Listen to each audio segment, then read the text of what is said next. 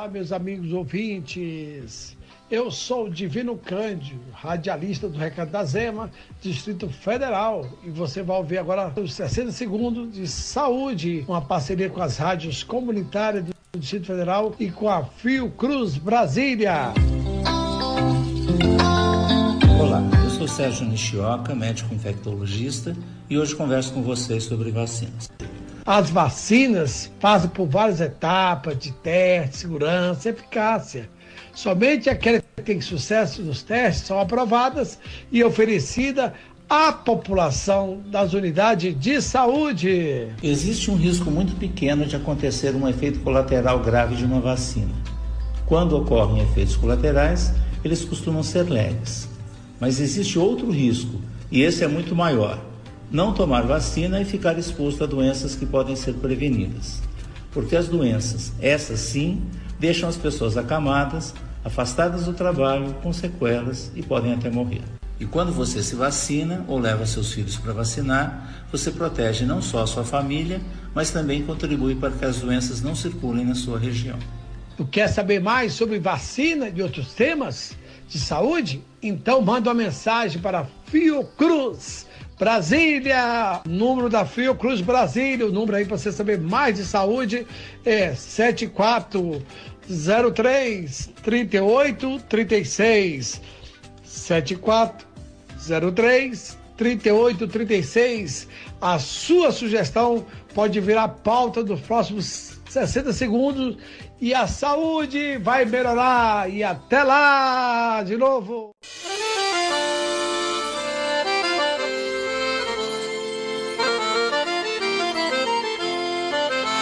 Flor da terra, do sol, berço esplêndido dos guerreiros da tribo Cariri. Sou teu filho e ao teu calor cresci, amei, sonhei, vivi. Ao sopé da serra entre os canaviais, quem já te viu, ó, oh, não te esquece mais. Pra te exaltar, ó flor do Brasil Hei de te cantar, meu grado gentil. Ao coração do Ceará, comigo a nação te cantará. No teu céu, linda, brilha estrela fugida, que há cem anos norteia teu porvir. Grato amado, idolatrado, teu destino has de seguir. Grande flor como nosso verde mar. Bendita sejas, ó terra de Alencar. Para te exaltar, ó flor do Brasil, hei de te cantar, meu grato gentil, ó coração do Ceará. Comigo a nação te cantará.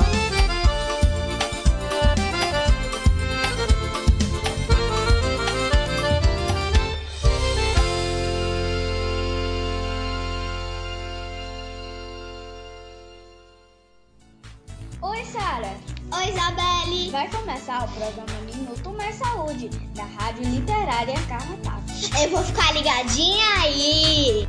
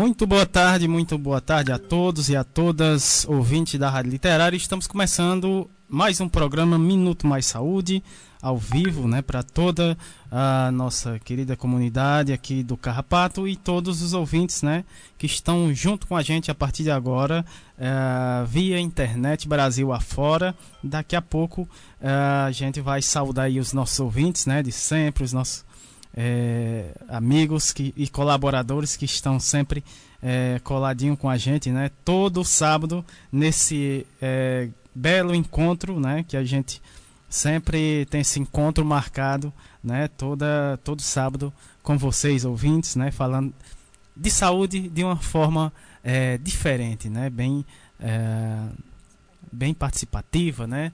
É, uma, trazendo uma linguagem, né? Mais alternativa para você, ouvintes. Dando início aqui, como sempre no nosso programa, temos é, a utilidade pública. É a, a, primeira, primeira notícia aqui, né? Primeiro assunto aqui da utilidade pública. Temos aqui um convite, né? A Margarida Pereira, né? Multiplicadora da rede Ela Pode, né? Aqui da cidade de Juazeiro do Norte, pertinho aqui da nossa cidade ela trouxe aqui esse convite, né? Que é do. É, aqui é um, um curso, né? Potência Feminina, é, que convida você, empreendedora, né? A participar desse curso, que é. Quer se capacitar, melhorar o seu negócio e concorrer a 10 mil reais é, e assessoria de seis meses do seu empreendimento, né?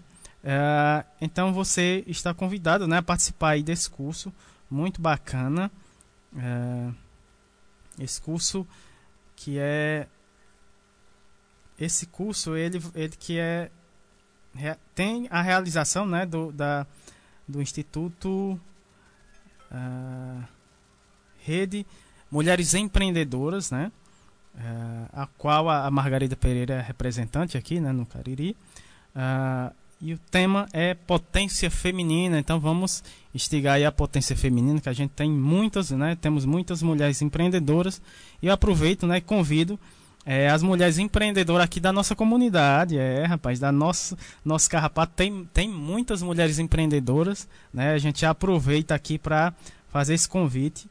Mais informações, né? Daqui, é, a gente vai é, tá trazendo mais informações para quem é, você, mulher, estiver interessada né, nesse curso muito bacana é, da Rede Mulheres Empreendedoras, é, a gente vai estar tá dando mais detalhes né, também, é, passando o contato da Margarida Pereira para você estar tá, fazendo aí a matrícula. É, esse é, é o primeiro. Tem um formulário, né? É... Uhum. Pronto, você que tiver interessado é só entrar em contato com a gente que a gente repassa né, as informações. Uh, tem a, a, a, inscrição online, né? A gente repassa é, esses links para você é, fazer a, a, sua matrícula. Uh, próximo, próximo assunto aqui, a gente está sempre também é, atualizando né, os dados da Covid aqui na nossa cidade. É, temos aqui, deixa eu só dar uma olhada. Aqui na nossa cidade, né, segundo a Secretaria Municipal de Saúde, é, temos pessoas testadas, né? 28.847 é, casos confirmados, 9.400 9.042, perdão, é, e recuperados 8.700 e 68, né? Então, é, a Covid-19 né, não acabou, né? estamos aí é, no período crítico, né? É, é esse mês de, de janeiro estamos no período crítico é, de casos crescendo cada vez mais, né? É, temos a, a, a gente está acompanhando, né? A, a, lá no estado de, de de Manaus, né? É, é, toda a questão da, da voltou, né? É, a questão da, da, da lotação, né? Tá tudo é, lotado, estão, estão vivendo é, exatamente, né? A gente, a gente aqui, como todos no Brasil, né, se solidariza, né? O povo da Amazônia, né, que está vivendo um, momento crítico é, e é, toda e isso é fruto também, né, de toda a desarticulação aí do governo, né, que acaba é, tendo como uma das consequências justamente é, é, é essa, essa emergência né, que está que tá acontecendo lá em Manaus. Né? Estamos é, vendo aí e torcemos né, para que a ajuda está chegando, né, mas o que era para ser parte do governo, né, uma ação do governo, infelizmente o governo faz o contrário, né? Então a gente é,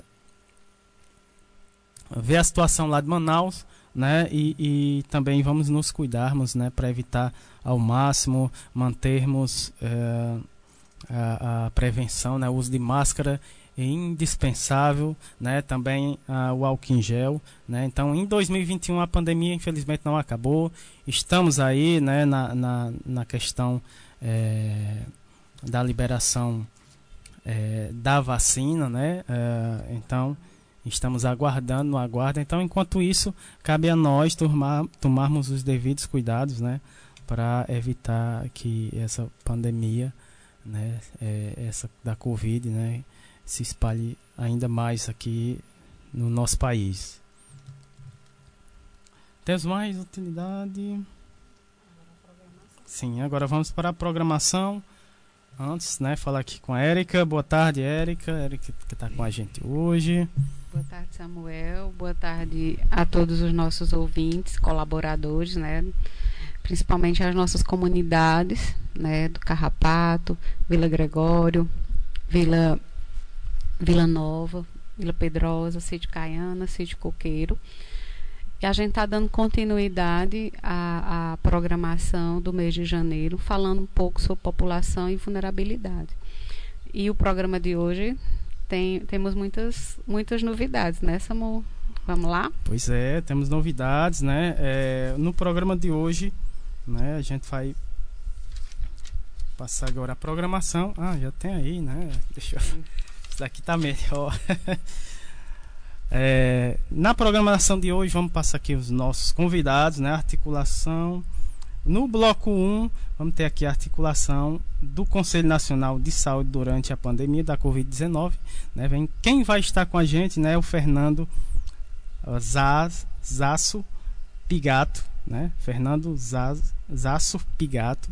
Ele que é o presidente do, do Conselho Nacional de Saúde, né? diretor é, de saúde da Confederação é, Nacional das Associações de Moradores também presidente da Federação Gaúcha das Uniões de Associações de Moradores e Entidades Comunitárias na, na cidade né, de Rosário do Sul, no Rio Grande do Sul, né, o qual a gente manda um grande abraço para todo esse pessoal do Rio Grande do Sul.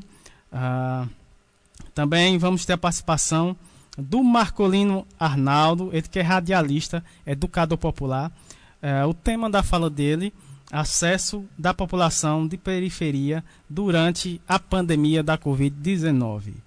Ah, na sequência, vamos ter a fala da Maria Isabel de Souza Bezerra, ela que é presidente da Associação dos Moradores do Bairro do Alto da Penha, aqui né, na cidade do Crato, professora, pesquisadora em gestão pública social pelo Laboratório de Estudos Urbanos, Sustentabilidade e Políticas Públicas né, da Universidade Federal do Cariri.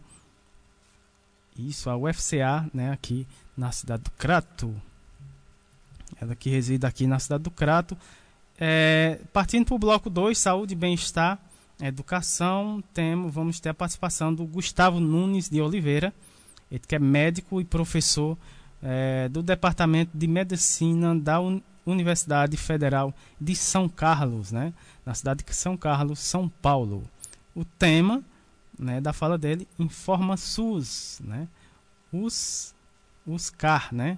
Que é a, a, a Universidade Federal de São Carlos. Ele vai falar um, um pouco mais sobre o Informa SUS. Uh, na sequência, vamos ter a fala do Francisco Gilberto Oliveira, que é professor da Universidade Regional do Cariri e coordenador do posto é, CVV, né? Da cidade do Crato. O tema é, da fala dele é justamente falando sobre o CVV, que é Centro de Valorização da Vida. Uh, na sequência, vamos ter a fala da Gislaine Oliveira, ela que é estudante do quarto período de medicina da UF, a UFERCA, lá da cidade de Mossoró, no Rio Grande do Norte. É o tema da fala dela, a atendimento às pessoas em situações de ruas. Né? É um projeto da UFERSA, da Faculdade de Medicina. Mais um lindo projeto que a gente vai, de Mossoró, né? que a gente vai estar tá, é, passando aqui no nosso programa. Muito bacana esses projetos né? É, ao redor do Brasil. No terceiro bloco, arte, cultura, prosa e poesia é, vamos ter a fala do Isaac Mendes, que é pedagogo, músico, ator, coordenador de histórias, professor de atividades musicais, arte educador, coordenador do projeto do Ponto de Cultura Ludocriarte, é, São, lá de São Sebastião, Distrito Federal, né, que já teve aqui no nosso programa, né? Ah, o tema Vitalização das Nascentes em São Bernardo. Muito interessante esse assunto. Ah, também, na sequência, vamos ter a fala do Adailton Leandro, gestor de RH e tesoureiro da Associação Mães das Dores. Olha aí que interessante. Na cidade de Juazeiro, né? Ele vai falar sobre essa, justamente sobre a Associação dos Artesãos Mãe das Dores. Esses são os convidados de hoje, né, do nosso programa. E a gente já começa saudando todos os nossos ouvintes, né? em especial os nossos parceiros, né? a Graça, Fiocruz Rio de Janeiro, é, a Patrícia, Patrícia Silva, né? Ela mandou um recadinho aqui, daqui a pouco eu vou ler, viu, viu Patrícia? Ah, também a Lohane Solano, né? Ah, o Sérgio Aragaki, ah, também o professor Ricardo, Cecim lá no, no, Rio Grande do Sul, a, a Jaqueline Abrantes também, né? Um abraço. A nossa querida Margarida Pereira, né? De Juazeiro do Norte. A Deusani, né? Da comunidade estrutural de Brasília. É, um, abraço para Isaac também, né? Um abraço para o Isaac professor Gilberto, estão na escuta do programa, né? Eita, que coisa boa. Né? E também para vocês ouvintes que nos ouvem, né? É, pelo podcast também, né? Além da, da, de estar ao vivo com a gente, também vocês que nos ouvem pelo podcast, um grande abraço para vocês. Vamos começar o nosso programa com essa linda música que é do Gonzaguinha, né? O nome da música é É. O nome da música é do Gonzaguinha.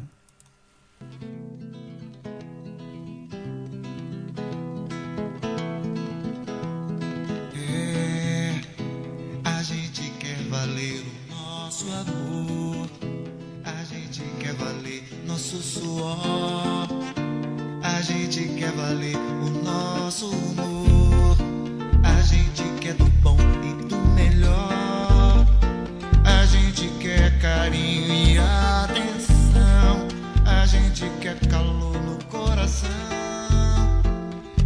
Gente quer sua alma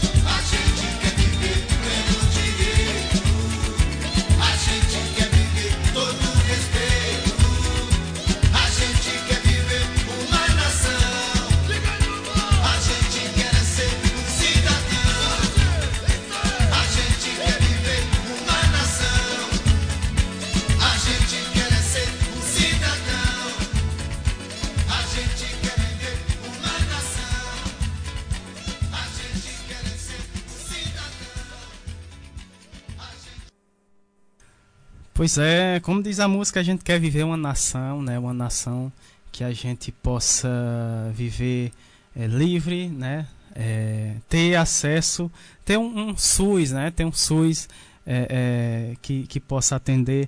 Claro que ele já atende, mas que possa ter uma capacidade maior, né? De, de atendimento e, e mais ainda, né? dar assistência, né? Aos profissionais que que fazem parte, né? Desse grande desse grande mecanismo, né, e, e, que é importantíssimo, que está ten, sendo importantíssimo nesse momento no nosso país, que é o SUS, né. Então, é, cabe a nós fazermos a nação, né, que queremos que, que seja para nós, né, uma nação justa e não só para cada para um, mas para todos, não é isso, Érica? É isso sim. E de antemão a gente a, agradece, né, a todos os nossos colaboradores que participam e part estão participando do programa de hoje, né? O programa é feito para todos nós, né? Para fortalecer essa base comunitária, para dar um basta né, há uma série de, de, de, de, situações que, que tiram esse direito, né, não só da saúde, mas a gente precisa se rever, a gente precisa fortalecer essas ações comunitárias, ouvir a comunidade, né? Porque a mudança ela vai vir, né, Samuel? Com certeza. É... E vamos receber aqui, temos a honra, né? A honra de receber aqui o primeiro convidado do nosso programa de hoje, que é o Fernando Pigato, né? Ele que é o presidente do Conselho Nacional de Saúde, também diretor de saúde da Confederação Nacional das Associações de Moradores também presidente da Federação Gaúcha das Uniões de Associações de Moradores e Entidades Comunitárias, que é da cidade de Rosário, Rosário do Sul, no Rio Grande do Sul, né? Então, nossa primeira viagem é para o Rio Grande do Sul com o nosso é, Fernando Pigato. Ele vai falar sobre a articulação do Conselho Nacional de Saúde durante a pandemia da Covid-19. Seja muito bem-vindo aqui ao nosso programa. É, Fernando, muito boa tarde. Boa tarde, Samuel. É, boa tarde a todas e todos do programa Minuto Mais Saúde, né, da Rádio Literária Carrapato. E sou Fernando Pigato, estou na presidência do Conselho Nacional de Saúde, é, estou como diretor de saúde, represento no Conselho a Confederação Nacional das Associações de Moradores, a CONAN, que é do segmento de usuárias e usuários, é, no Sistema Único de Saúde, no Conselho Nacional. É, vou falar aqui com, com toda a comunidade que está nos ouvindo sobre algumas ações do Conselho, sobre a questão da defesa do SUS e também, obviamente, sobre a situação aí da vacinação no nosso país. Queria dizer que, infelizmente, estamos vivendo um momento muito difícil né, do nosso país. É, há mais de um ano, basicamente, que temos nos debruçado no Conselho Nacional de Saúde para enfrentarmos uma epidemia que chegaria no nosso país, que a gente tratou no Conselho Nacional, inclusive em janeiro, com a Fiocruz, com a Organização Pan-Americana da Saúde, com a própria Secretaria Nacional de Vigilância em Saúde do Ministério da Saúde. A nossa reunião no início de fevereiro do ano passado foi com a pauta prioritária o enfrentamento da epidemia que chegaria ao nosso Brasil. Depois de lá para cá, muitas ações que nós tivemos, recomendações, moções, resoluções, cartas abertas, alertas públicos, notas, entrevistas, debates, lives, uma série de questões que foram tomaram conta do nosso ano. Todos e todas sabem que conselheiro e conselheira de saúde é denominado colaborador ou colaboradora eventual. É, há um ano nós somos é, colaboradores e colaboradoras cotidianas né, do Sistema Único de Saúde, porque todos e todas têm seus trabalhos, têm suas atividades profissionais Antes a gente tinha, vamos dizer assim, duas ou três atividades por mês do Conselho Nacional de Saúde e no momento dessa pandemia, o que não deveria ser diferente, óbvio, porque há mais de 100 anos não tínhamos uma pandemia, o papel inclusive do sistema de conselhos, do Conselho Nacional, dos conselhos estaduais, dos conselhos municipais, dos conselhos locais, né, da comunidade como um todo, tem sido algo que exige bastante de nós, que a gente precisa então dar a resposta que precisa ser dada. É, nós estamos nesse momento com, infelizmente, passamos aí de 2 milhões de óbitos no mundo, no nosso país, mais de 208 mil vidas perdidas. Nós temos 2,7% da população mundial e mais de 10% dos óbitos. Então, significa que tem muita coisa errada sendo feita. Lá no início, inclusive, alguns cientistas diziam, o próprio ex-ministro que estava na época que começou a pandemia, né, afirmava que a gente, óbvio, que ia perder vidas, que nós poderíamos perder em torno de 40 mil pessoas para a pandemia, mas que nós tínhamos condições de salvar muitas vidas. E infelizmente tivemos em nosso país, além da pandemia, o pandemônio, um governo genocida, responsável, criminoso, né, que tem levado a estas mortes e também a milhões, mais de 8 milhões de pessoas brasileiras e brasileiras que, se for considerar inclusive a subnotificação, a baixa testagens, as pesquisas indicam que pode ser 4, 5 e até 10 vezes mais do que o número de pessoas que aparecem nas estatísticas e que não são números, são vidas de pessoas que são contaminadas, que mesmo as que não vêm a óbito ficam com sequelas e quem vai atender toda essa situação e quem tem atendido é o Sistema Único de Saúde.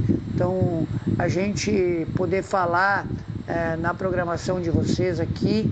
É importante porque a gente sabe do alcance que tem e a gente também sabe da importância que os veículos de comunicação comunitária atingem né, um grupo muito grande de pessoas e por esse motivo né, nós aqui queremos inclusive detalhar Obviamente que não vai dar tempo para todas as questões que nós gostaríamos, mas dizer que nós, enfim, criamos aí um comitê para enfrentar a Covid-19 no âmbito do Conselho no mês de março. Em abril, nós criamos, junto com outras entidades, não só da saúde, mas da área da ciência, da área da educação, da área da comunicação, do meio ambiente, é, a Frente pela Vida. A Frente pela Vida fez uma marcha virtual é, que fizemos também uma, um plano nacional de enfrentamento à pandemia da Covid-19 durante os meses de junho e julho. Apresentamos esse plano no mês de agosto ao Ministério da Saúde e também a outras instituições, ao CONAS, que é o Conselho Nacional de Secretários Estaduais de Saúde, ao CONASEMES, que é o Conselho Nacional de Secretários Municipais de Saúde. É, sempre mandamos, desde o início, muitas orientações e fizemos reuniões também com os conselhos estaduais e municipais de saúde e Obviamente que até hoje não tivemos nem resposta do Ministério da Saúde sobre o plano, mas os demais né, organizações, entidades, instituições e conselhos têm ocupado muito aquilo que nós temos feito como orientação e como decisões do Conselho Nacional de Saúde. É importante também dizer que nós lançamos no mês de agosto uma petição pública do Conselho Nacional de Saúde para exigir que o piso emergencial que foi colocado em 2020 para enfrentarmos a pandemia, é, que era inicialmente de mais de 35 bi, mas que fechamos o ano com mais de 43 bilhões de reais a mais para a saúde pública do nosso país, é, sendo que o orçamento era em torno de 120 e poucos bilhões.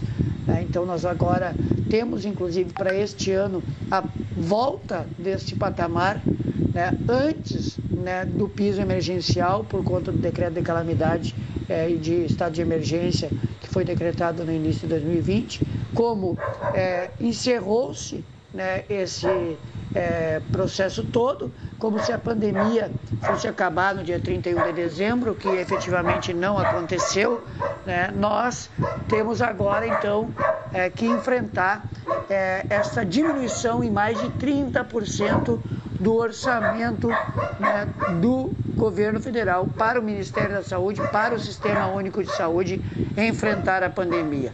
Então, é muito triste o que está acontecendo, é muito revoltante o que está acontecendo, inclusive, é, e aí nos últimos dias a gente tem acompanhado, inclusive, em Manaus, a situação gravíssima que está acontecendo né, com a saúde das pessoas por falta de oxigênio, morrendo né, sem poder respirar, sendo que o governo, né, é, em vez de manter a isenção de impostos, por exemplo, para importação de oxigênio, voltou a cobrar impostos, mas, ao mesmo tempo, liberou impostos né, para importação de armas e munições. Ou seja, é o governo do que tem um projeto de morte, por isso que a gente afirma que é um governo genocida, né, que é um governo que não tem compromisso com a vida das pessoas, um presidente que tem seus seguidores que incentivam o uso de medicamentos sem comprovação, que incentiva aglomerações, né, que é contra os processos de distanciamento social,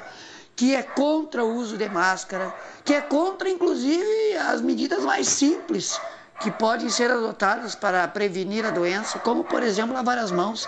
Não teve nenhuma campanha publicitária, né, como sempre há, né, do governo federal, do Ministério da Saúde, durante um ano de pandemia, para alertar as pessoas sobre os cuidados. Né? Ao invés disso, né, um governo que estimula né, a contrariedade à ciência. Então, para nós, é tudo isso muito triste, muito revoltante. Por isso que, inclusive, se intensifica no nosso país a campanha Fora Bolsonaro, é, porque ninguém aguenta mais né, essa situação né, e ao ponto que estamos chegando. É isso que está acontecendo hoje no nosso país. Infelizmente, é mais grave o momento da pandemia que a gente está vivendo do que vivemos no ano de 2020. Né? O descontrole é muito maior. Até hoje não existe um plano nacional né, de enfrentamento à pandemia. O Plano Nacional de Operacionalização para a Vacinação, que foi apresentado em dezembro pelo governo federal, só aconteceu porque houve muita pressão nossa, da sociedade civil como um todo, do Congresso Nacional, inclusive determinação com prazos do próprio Supremo Tribunal Federal. Bom, queria dizer aqui que, no que diz respeito às vacinas, né, eu já citei alguns exemplos, mas é importante dizer que nós sempre defendemos planos de vacinação para a população brasileira. Né? Inclusive, fizemos né, a própria Conferência Nacional de Vigilância em Saúde e temos uma política nacional de vigilância em saúde no nosso país, graças ao controle social que entre 2016 e 2018 realizou a primeira conferência. É, depois disso, então, nós aprovamos no Pleno do Conselho a Conferência Nacional, a, a, Política Nacional, melhor dizendo, de Vigilância em Saúde, que isso ajudou a enfrentar a Covid, mas obviamente que nós temos a emenda condicional 95, de, desde 2016, vem retirando recursos da saúde do nosso país. Tivemos as reformas que também né, intensificaram a miséria e as desigualdades sociais em nosso país. Tivemos um ataque no ano passado, né, aqui, melhor dizendo, em 2019, depois de termos saído de uma grande conferência, a 16ª, oitava mais oito Conferência Nacional de Saúde, onde nós reafirmamos a importância da saúde e da democracia. Né, tivemos ataque à atenção básica do nosso país e entramos em 2020, então, com uma pandemia, onde a inclusive a dificuldade né, de processos de, do próprio PNI, do Programa Nacional de Imunizações, nosso que é referência para o mundo, assim como o nosso SUS, serem fragilizados e voltar, inclusive, a ter baixa vacinação e algumas doenças que estavam erradicadas em nosso país voltarem a acontecer. Nós tivemos aí nesse último período de 2020 né, muitas questões sendo tratadas no Conselho, né, debates em lives com pesquisadores sobre estudos e desenvolvimento de fármacos e vacinas para a Covid-19, fizemos isso no mês de junho. Também dizer né, que acompanhamos a Fiocruz né, sobre o acordo para produzir vacina, que isso aconteceu também no mês de junho. Nós tivemos a nossa CONEP, que é a Comissão Nacional de Ética em Pesquisa, que fechou o ano com em torno de 800 é, autorizações para estudos relacionados ao enfrentamento da pandemia Covid-19. É importante que o pessoal acesse os nossos sites, as nossas redes sociais, para conhecer com mais detalhes o trabalho que a gente vem fazendo. É, também dizer que nós tivemos aí é, várias ações, né, no caso, por exemplo, da, da exigência para que se retirasse a propaganda do governo que desobrigava a vacina contra a Covid-19. Isso aconteceu no mês de setembro. Né? Também reforçamos as campanhas de vacinação como um todo, por exemplo, contra a poliomielite e outras doenças que aconteceu no mês de outubro. Né? E, obviamente, que tivemos algumas recomendações do Conselho que reforçaram, por exemplo, as vacinas que comprovadamente fossem eficazes, disponíveis no mercado, fossem incorporados ao Programa Nacional de Imunizações. Fizemos isso né, e divulgamos essa recomendação no dia 13 de novembro. Intensificamos, inclusive, com outras instituições, a campanha Vacina para Todas e Todos, que a Bong tinha lançado, isso foi entre setembro e outubro, e, e ainda no mês de novembro é, preparamos né, uma incentivo para que os parlamentares aprovassem o projeto de lei 1462, que garantiu acesso universal à vacina a toda a população brasileira. Também nos posicionamos contra a exigência né, de documento que a pessoa precisava assinar para receber a vacina. Lançamos, junto com a Frente pela Vida, uma campanha O Brasil Precisa do SUS, com uma carta e com, logicamente, a exigência do plano. Isso aconteceu também né, no mês de dezembro. E, obviamente, né, depois de ser, ser lançado o plano pelo governo federal em dezembro, nós reunimos com o secretário nacional de Vigilância e Saúde, estudamos o plano no Comitê de Acompanhamento à Covid do Conselho e fizemos uma recomendação, recomendação número 073, não tem como detalhar aqui agora, mas gostaria que as pessoas olhassem, onde a gente inclusive coloca vários grupos prioritários né, que estarão aí sendo, devem ser incorporados ao processo de vacinação nas prioridades até chegarmos a ter durante o ano de 2021 toda a população vacinada. E agora, na segunda-feira, estaremos lançando né, uma campanha junto com Direitos Já, o Fórum pela Democracia e a Frente pela Vida, a campanha Abrace a Vacina. Quem ama, vacina. Então, queria convidar todos e todas para segunda-feira, 15 horas, acompanhar esse lançamento. Gostaria de deixar um forte abraço a todos e todas e continuo à disposição de vocês para voltar em outra oportunidade. Tá aí, né? Uh, o Fernando Pigato ele trouxe né, informações sobre a articulação, como é que está né, a articulação do Conselho Nacional de Saúde durante a pandemia da Covid-19. A gente agradece demais, Fernando, por sua participação aqui no nosso programa, né, trazendo essas informações que nesse tempo são valiosíssimas importantíssimas. Né? É, a gente sabe que é, a gente é bombardeado, literalmente, né, de notícias né, é, inverídica a respeito da vacina, né? Temos um negacionismo, é, infelizmente, é, vindo por parte do governo federal em relação a isso.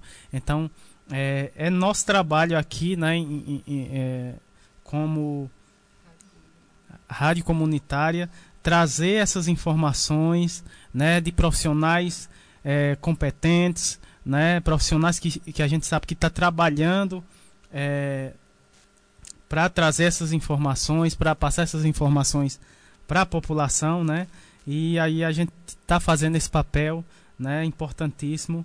E quem ama, vacina, né? Abrace a vacina, né? A vacina. Essa vai ser a, camp a campanha, né? Que, que o Fernando é, mencionou na sua fala, né? Quem ama, vacina, abrace a vacina. Essa é a campanha, né? Que uh, a gente também né? Tá, com certeza estamos é, dando todo o apoio aqui, todos da Rádio Literária, todos do programa Minuto Mais Saúde, né? É, estamos abraçando essa campanha, essa campanha que vai ser lançada, né? Segunda-feira, né? Muito bacana essa campanha e é uma campanha de conscientização, né? É, da população é, em relação à vacina, né? E a gente sabe que estamos vivendo uma segunda onda, né? Segunda onda. É, né? Mas, é, assim. E a gente sabe que as on é uma segunda onda, mas é uma onda de infecção maior, né? Tem uma transmissão maior e, o, e, e eu acredito assim, eu, eu acredito que nesse momento que seja é, um, um, momento mais crítico do que no começo da pandemia, né? Porque estamos chegando a um ano, né? De, é, dessa situação, né? E, e, e, o pessoal, né? Já já está, né? É, cansado, né? Mesmo então, é, mais que precisa, com certeza, né? Então a gente está vendo, a gente está vendo toda é, é, é, a questão de aglomeração, né, em, em, todo canto do país, infelizmente, né, e esse é o momento crítico. Então é, é o momento que cada um precisa de fa que fazer a sua parte mais que nunca, né, é, manter o distanciamento, o uso de máscara, a questão da, da manter a higienização em casa com água e sabão, também temos o álcool em gel, né? Então tá aí, né? Uh, temos na sequência aqui. Ah, antes temos o. Os abraços aqui, mais abraços do pessoal que está é, na escuta aqui do nosso programa. Um abraço para Patrícia Silva, ela que mandou um recado. Deixa eu ver aqui o recado da Patrícia. Boa tarde, a Patrícia, né? Estou aqui coladinho na Rádio Carrapato. Beijo especial para Sara, né, por sua participação na vinheta do programa Minuto Mais Saúde. Abraços especial. A Patrícia está mandando um abraço especial para você, Sara, né? Que tá, vai participar agora do nosso programa é, com a vinheta, né, de abertura. Um abraço, Sara. Ela está curtindo aqui o nosso programa também, coladinho, né, Sara? Também um abraço para Lohane Solano, também o professor Ricardo Cecim, a Simone Leite, Movimento SUS nas ruas, né? Uh, a Jaqueline Abrantes, professora Andréia Faborda, Faborda, né? Taborda, uh, lá da, da UFESA, né? De Mossoró, do Mossoró, a Margarida Pereira, Movimento Ela Pode, também abraços para a Graça Portela, Cruz Rio de Janeiro, o Sérgio Aragaki, que não está com a gente ao vivo, mas está, vai estar no, em podcast também, eh, acompanhando a gente pelo podcast. Ah, um, um, um abraço para o Marcolino, né? Tá, tá na escuta do nosso programa. É, São Paulo, né? Movimento SUS nas ruas. É, é, essa semana, essa semana a gente teve um, um, um, uma reunião, né, Marculino, muito importante, né, a respeito é, da vacina, né, inclusive eu estava participando, né, muito importante, trazendo informações, né, de, de profissionais, é, trazendo informações é, muito importante a, ref, a respeito, né, da eficácia, como funciona, né, como vai é, ser é, a logística da vacina aqui no nosso país. Então, é muito, muito importante é, o papel do movimento SUS nas ruas, né? trazendo essas informações para as pessoas, é, também para Fernanda, é, lá de Brusque, Santa Catarina, está na escuta do programa. Também um abraço, né? A Rádio Paulo Freire, da Universidade Federal de Pernambuco, também é, abraço especial para toda essa equipe que faz aí a Rádio Paulo Freire, nossas né, é, parceria forte também da Rádio Paulo Freire aqui que fornece né, esses, esses podcasts, essas, esses, essas vinhetas né, informativas aqui, muito bacana. Né, é, fica aí o nossos agradecimentos a essa parceria é, da Rádio Paulo Freire. Agora, na sequência, né, vamos ter aqui a fala dele, do Marcolino, né? Ah, cadê o Marcolino? Deixa eu só. Só um instante, Marcolino. Marcolino está na escuta aqui no nosso programa e ele vai falar agora é, no nosso programa. Cadê o papel? Ah, sim, achei. O Marcolino Arnaldo, né, que é radialista é, e educador popular lá de São Paulo, né? É, a fala dele é sobre o acesso da população de periferia durante a pandemia da Covid-19. Vamos ouvir a fala do nosso querido Marcolino. Seja muito bem-vindo aqui no nosso programa. Muito boa tarde, Marcolino. É com você. Boa tarde, Samuel. Aqui é o Marcolino Arnaldo, aqui do estado de São Paulo, município de São Paulo, falando para os ouvintes e as pessoas que estão vendo do programa Minuto Literatura Mais Saúde, de Castro, Ceará. É, estamos aqui conversando sobre a questão do acesso. É, muito boa tarde para todos vocês e muito obrigado por permitir que nós, radialistas aqui no estado de São Paulo, nós é, do movimento social, nós que lidamos com comunidades e particularmente com, com rádios e TVs comunitárias, nós que trabalhamos, que falamos sobre acesso, é, muito obrigado por permitir que a gente venha até vocês para falar sobre o dia de hoje. O dia de hoje é um dia muito importante porque nós estamos falando do acesso e da vulnerabilidade das comunidades aqui na nossa região, no estado de São Paulo, particularmente dentro do município de São Paulo, onde a pandemia tem deixado como rastro ou laço uma coisa muito forte dentro do município de São Paulo. E observe, eu falando sobre isso, que no que se diz ao acesso à comunidade específica da cidade de Tiradentes, não tem leitos, não tem, não tem, é, já está aquele hospital naquela região, e particularmente naquele bairro que leva o nome de cidade, cidade de Tiradentes, um bairro com 800 mil habitantes, tá certo? Os leitos é, de emergência já são todos lotados. Isso é do acesso.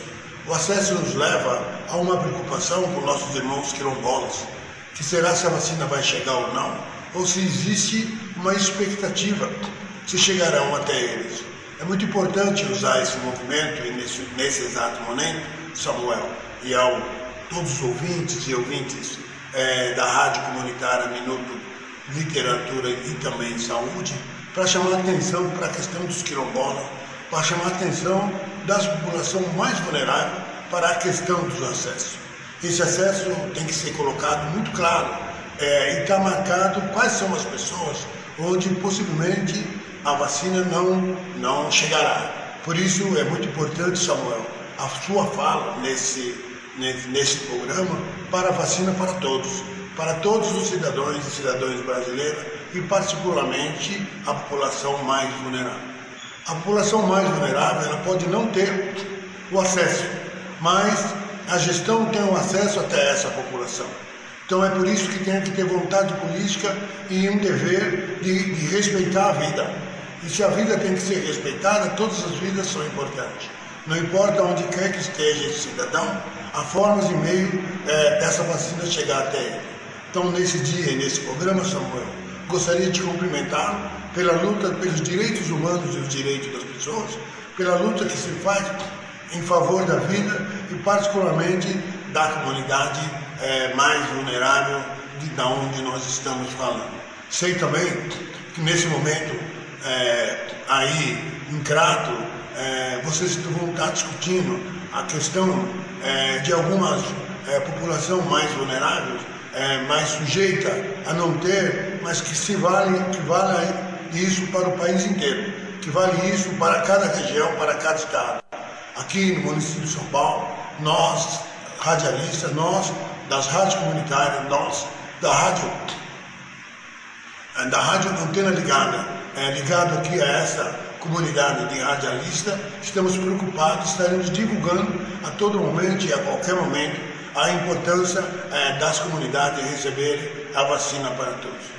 Uma boa tarde a todos vocês, um bom programa, é, um bom momento para todos vocês. Nós, radialistas, nós da, da, nossa, da nossa comunicação, nós aqui da Comissão de Políticas Permanentes para Todos, é, abraçamos a cada um, abraçamos você, Samuel, e abraçamos o povo cearense e a todos os ouvintes e ouvintes é, dessa rádio.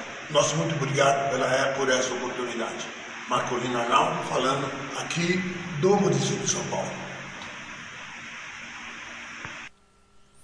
Tá aí, você ouviu a importante fala né, do Marcolino, né, ele que faz parte do movimento SUS nas ruas, né, trazendo a importância né, é, da visibilidade na vacina, em relação à vacina, né, a importância da vacina para todos, né, independente é, do lugar em que esteja, né, da população.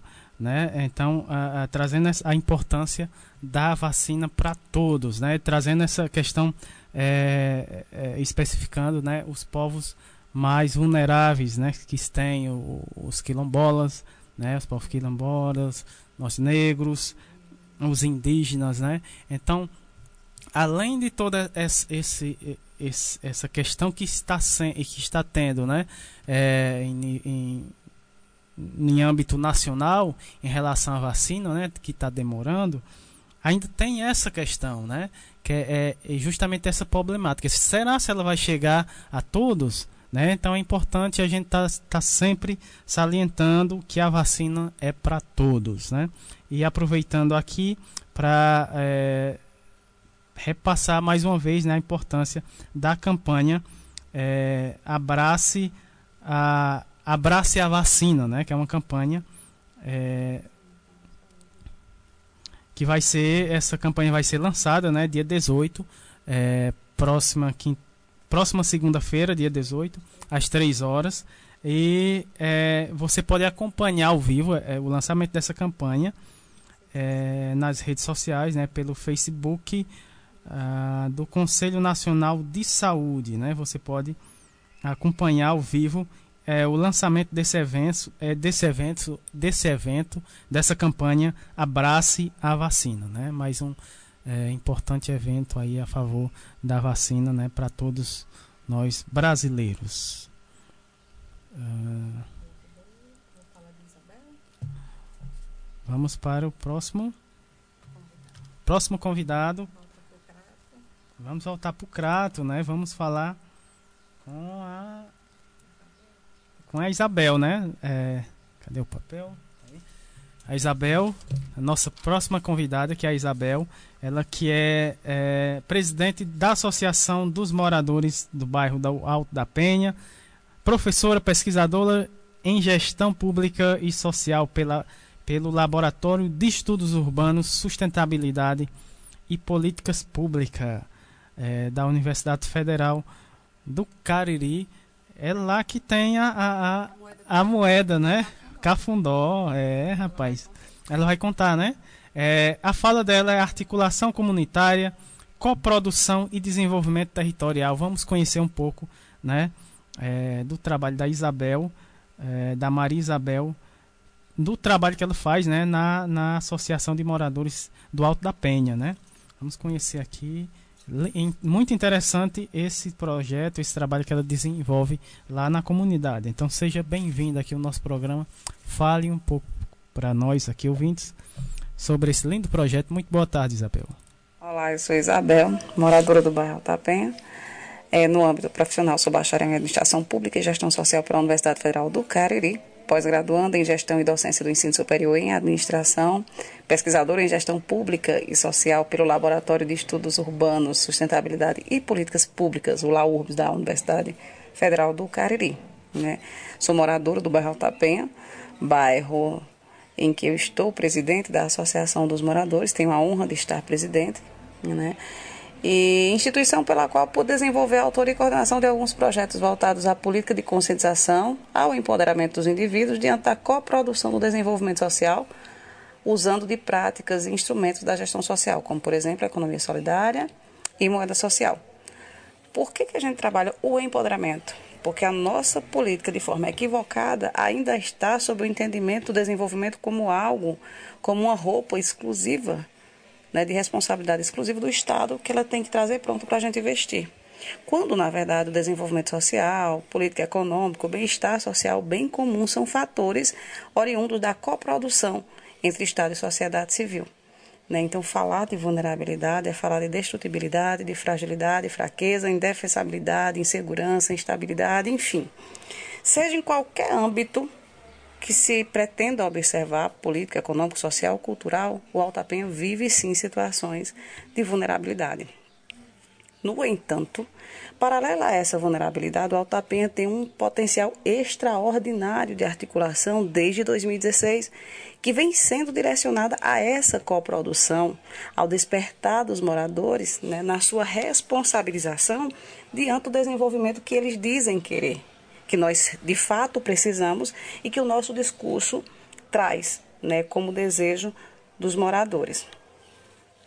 É, e por que, que eu falo né, que nossas ações são práticas de gestão social, porque elas estão voltadas né, às sustentabilidades, à conscientização, à cidadania e sustentabilidades. Ah, mas por que sustentabilidades?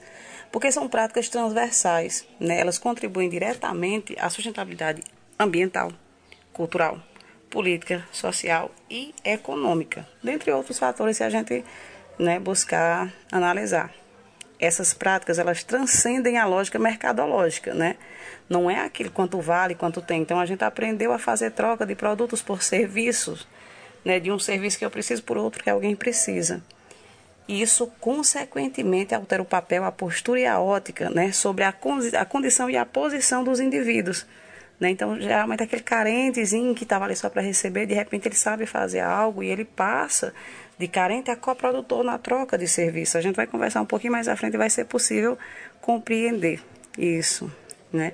Essas ações elas são coordenadas pela própria comunidade, né? a partir do diálogo constante e contínuo interno, diálogo interno, que é, são as conversas sobre as demandas e a responsabilidade dos moradores nessas demandas, o papel, do, até onde vai o papel do morador, onde chega o papel do poder público né? E o diálogo externo, que é quando a comunidade sai para conversar junto ao poder público sobre essas demandas, né? Então são práticas de controle social e de solicitação de prestação de serviço. Bom, eu sei que o tema é população vulnerável, mas eu queria transcender esse tema para falar e ressaltar o potencial de articulação do, do bairro Altapenha, né, que é o que enche meus olhos todos os dias e renovo minha fé em um novo contexto, em dias melhores, a partir da conscientização dos indivíduos, né, naquela educação freiriana né, de consciência para a mudança de um contexto. Então, diante dessa ideologia e dessa política de trabalho, né, que é de coprodução, não é um daquele cara, é só o coitadinho, mas é uma pessoa que pode fazer algo, então ele sai de coitadinho para coprodutor e também é beneficiado através de outro serviço ou produto, né? Nós temos projetos como Cultura Sustentável, que já é bem conhecido, né? onde as pessoas trocam os recicláveis pelos, pela moeda social, que é um dinheiro que só existe lá, um cafundó que vale um real. Né? E com eles fazem compras, seja nas feiras sustentáveis, que são feiras onde tem, nós temos uma rede solidária que faz doação de alimentos, e lá os, os produtos são tabelados em cafundós. Então, um quilo de arroz, dois cafundós, um pacote de café, dois cafundós, e aí as pessoas compram o que os cafundós derem. Cada saco de reciclável vale um cafundó. Levou 10 sacos de reciclável, você compra, recebe 10, 10 cafundós e compra o que você quiser na feira. Ah, não quero, vai comprar pão, vai comprar leite, enfim, nos empreendimentos que são cadastrados, né? E aí nós temos na associação também os bancos de serviço. Né? Nossa associação hoje tem quatro modalidades de contribuição, que é dois reais por mês, ou dois litros de óleo de cozinha usado, que serve para a produção de sabão, ou dois sacos de recicláveis, ou se cadastra no banco de serviço. Lá a pessoa cadastra o nome, endereço, tudo bonitinho e a habilidade. Então, a Isabel trabalha com serviços gerais. Então, quando a associação precisar, a gente contata, a pessoa presta aquele serviço e recebe uma cesta básica ou um curso da associação, algum benefício que seja do interesse dela. Interessante dizer que no projeto Cultura Sustentável, todos os recicláveis arrecadados, eles são vendidos e a grana serve para pagar as transações em cafundós. Então, você pode comprar dois cafundós de pão, que é o que é equivalente a dois reais. Então, vendeu os recicláveis, você vai lá na padaria e paga o que foi comprado com os cafundós. Né? Nós temos o projeto Cuide-se Mulher, que está em parceria com o Boticário e com Flor de Canela, onde as mulheres, ao apresentarem os exames, a comprovação de que fizeram o exame, realizaram exames de mamografia e prevenção, elas recebem sem sorteio um brinde Boticário ou Flor de Canela. Né? Temos também o projeto Arte das Penhas, que presta assistência social a algumas mulheres em situação de violência doméstica e que também gera renda. Né? Inclusive, elas hoje estão exportando para a Bélgica. Elas podem comprar material de construção, trazer alguma demanda que a gente tem uma linha de crédito com zero juros né? para que elas paguem a, a situação dela e isso seja descontado em serviço. Né? Nós temos. É, o plano de combate à dengue e o plano de assistência ao idoso, que foram adaptações. Né? Então, durante a pandemia, a gente não pode, não pode é, realizar as feiras sustentáveis. Né? Esses espaços as pessoas fazem essas compras e a gente expõe os produtos. E aquele alimento continuou vindo, que a rede solidária continuou doando. Então, o plano de combate à dengue foi um mapeamento feito entre comunidade e Secretaria Municipal de Saúde, né? E aquelas pessoas que se cadastraram lá no banco de serviço para limpeza, elas realizavam a limpeza desses espaços, nós realizamos a limpeza de 55 espaços. Todos, todos os espaços mapeados pela Secretaria Municipal de Saúde do Crato, no Alta Penha, foram limpos. E as pessoas que realizavam essa limpeza tinham o aval dos agentes de endemia, porque nós fizemos em parceria com a Secretaria Municipal de Saúde. E terminada a limpeza, dado o aval dos meninos da endemia, aí eles recebiam uma cesta básica. O plano de assistência ao idoso, né, ele partiu da análise da pandemia, que você diz assim, o idoso fica em casa, mas em que condição esse idoso fica em casa? Então, a Fundação Sintaf e a UFCA Solidária fizeram a doação de quase 70 cestas básicas. Né? Então, não é dar quem está precisando. Quem está precisando tem alguma habilidade, tem tempo, né? Então, essas pessoas que estavam carentes, você pega uma cesta básica, você dá alguém que está carente, beleza, você contribui para a carência. Mas se você trabalha como a Altapinha vem trabalhando hoje, né, então você combate a carência, você educa o indivíduo a contribuir para o território social, você combate a dengue e presta assistência ao idoso. A assistência ao idoso ela é feita a partir da visita de algumas mulheres aos idosos e elas perguntam que tipo de serviço eles estão precisando. Nós temos lavagem de roupa, faxina, limpeza de quintal, corte de cabelo, enfim, vários serviços. E isso não custa nada para os idosos, os idosos. Então, aquelas pessoas que estão cadastradas no banco de serviço, elas prestam esses serviços, terminado o serviço prestado, elas recebem uma cesta básica. Então, aquela pessoa que era coitadinha, que precisava da cesta básica, passa a ser coprodutor. A cesta básica ainda não paga a ação dela em relação ao desenvolvimento do território. Nós temos hoje um, plano, um projeto de futsal masculino infantil que funciona no ABC, que era um espaço que estava abandonado há quase 10 anos. Né, já está funcionando na quadra, e é um projeto que tenta educar meninos através do esporte. O esporte não é a finalidade, é um meio. Porque eles vão receber alguns prêmios, como meão, chuteira, medalha, bola, a partir de uma média calculada entre frequência escolar, nota escolar e comportamento em casa, nas ruas e na escola. Né, nós temos o tapete leitura, que é de autoria de Penha, uma professora lá, que leva contação de história itinerante pelo bairro. Temos algumas proposições, né, que é o, a construção que está em andamento do primeiro restaurante popular sustentável do país. Né? Lá as pessoas vão poder comprar o alimento com recicláveis. Temos o núcleo de mediação de conflitos, que também está para ser iniciado após a, a pandemia, e cursinhos gratuitos para vestibular e para concurso. Bom, no mais é isso. Eu quero deixar agradecimento a alguns parceiros que contribuem com o nosso trabalho, como Fazenda Sítio da Serra, Fundação Sintaf, Usa Mariano, Mercadinho Pinheiro, Zei Félix, Dona Isalva, os depósitos Nossa Senhora Aparecida e Judas Tadeu, perdão, Dantas, o Boticário, o Colégio Ágape, a Secretaria do Meio Ambiente na pessoa de Brito Júnior, a Secretaria de Limpeza Pública na pessoa de Valdim, Armazém Dois Irmãos, Colégio Ágape, Tatiana do Vale, Universidade Federal do Cariri, Universidade Regional do Cariri, Pimacom, Flor de Canela e SESC. No mais, obrigado pela oportunidade. Para mais informações, nós temos duas páginas no Facebook, a Associação dos Moradores do Bairro Altapenha, Cultura Sustentável, Projeto Cultura Sustentável Crato, ou através do WhatsApp, né, DDD 88 998 40 6788, falar com a Isabel. Tá aí, vocês ouviram, né, uh, lindo trabalho, né, da, da Isabel, a fala potente aí dela, né, Uh, você dá para notar que é uma potência feminina mesmo, viu? Aí na comunidade é, do Alto da Penha, né? Aqui na cidade do Crato, você vê o quanto é, é rico em, em, em, em, projetos, né? Aí nesse pequeno espaço, né? Nesse pequeno território que é, é a comunidade do Alto da Penha, né? Aqui na cidade do Crato, né? Eu mesmo não imaginar, eu não imaginava que tinha tanta coisa lá é, na comunidade do, do Alto da Penha. O que me chamou também muita atenção foi a questão do, da, do, do cafundó, né? Que é a, a, a moeda é, própria lá da comunidade. Muito interessante, Isabel, né? Ela que trouxe aí é, essa, é, essas experiências, né? Essas, essas linda, o seu lindo trabalho aí na comunidade é, do Alto da Penha, não é isso, Érica? Interessantíssimo, é, né? E a gente, a gente parabeniza o trabalho de Isabel. É, e o bom é a gente estar tá ouvindo essas experiências, né, para que a gente possa estar tá trocando. Isso. Isaac aqui já falou que Isaac lá, da, lá de São Sebastião que tinha que gostou dessa história do cafundó, né? Isso é interessante, né, então, né, Isaac? É, e aí a gente faz essas trocas justamente para a gente poder fazer isso, isso. implementar, adaptar. Isso né? vai animando Isso a vai gente, animando, né? né a, a, vendo que é possível, né? Com e certeza. fortalecendo a, a economia local, né? De uma forma solidária. Porque ela falou dessas redes colaborativas, né? De, de, de muitos apoiadores, mas precisa a comunidade acreditar e estar junto, né? É fundamental, né? O Mas aqui também vai ter novidades, né, Samuel, em breve? Ou você só vai deixar para falar só no próximo é, programa? É, no próximo programa, né?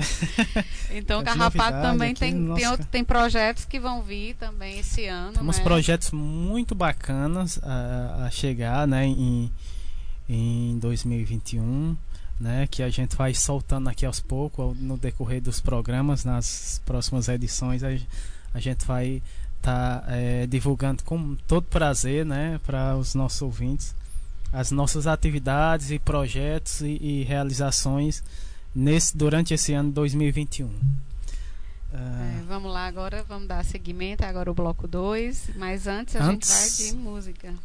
Antes de, de passarmos para o bloco 2, vamos com mais uma linda música, essa do J Quest, né? Dias Melhores.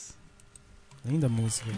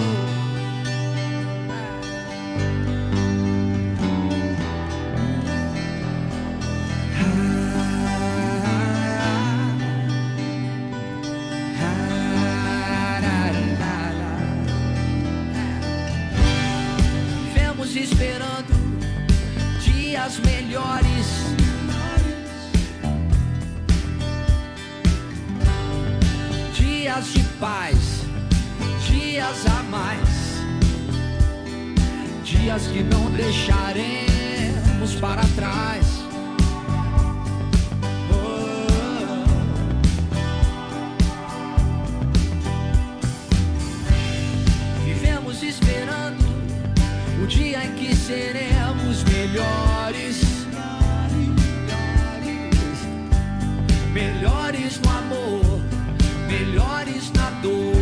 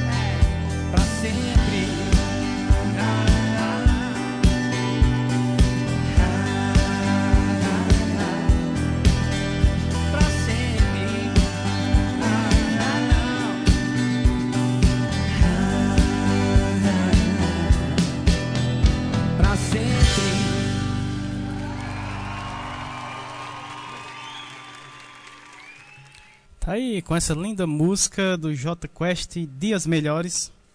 É, dando início aqui o segundo bloco do programa. Saúde e bem-estar e educação. E o primeiro convidado, né, aqui do nosso segundo bloco é o Gustavo Nunes de Oliveira. Ele que é médico, professor do Departamento de Medicina da Universidade Federal de São Carlos, é, da cidade de São Carlos, em São Paulo, né? É, é o quarto já? Eita, que bacana, né? É, vamos mostrar. O, o, o, o, Gustavo vai trazer aqui mais um projeto, né? É, da, facu, da Universidade é, Federal de São Carlos. A gente já mostrou mais três, né? Esse é o quarto projeto, muito bacana. Então vamos conhecer mais um projeto é, da Universidade Federal de São Carlos, é, através do Gustavo, do professor Gustavo Nunes de Oliveira. É, vamos conhecer um pouco sobre o projeto Informa SUS. Então, para falar sobre esse projeto, vamos falar com o professor Gustavo. Seja bem-vindo aqui ao nosso programa. Muito boa tarde, professor. Boa tarde, Samuel. Eu sou Gustavo Nunes de Oliveira, sou professor do Departamento de Medicina da Universidade Federal de São Carlos, sou médico, professor da área de saúde coletiva.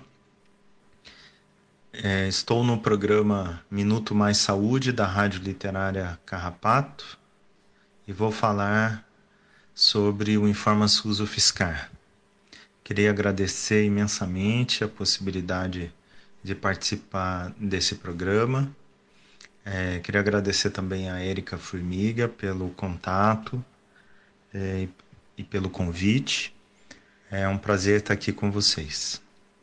É, queria dar uma boa tarde também aos nossos ouvintes é, e espero que seja interessante a nossa conversa de hoje. É, eu vou falar um pouquinho sobre o projeto InformaSUS, é o InformaSUS UFSCar.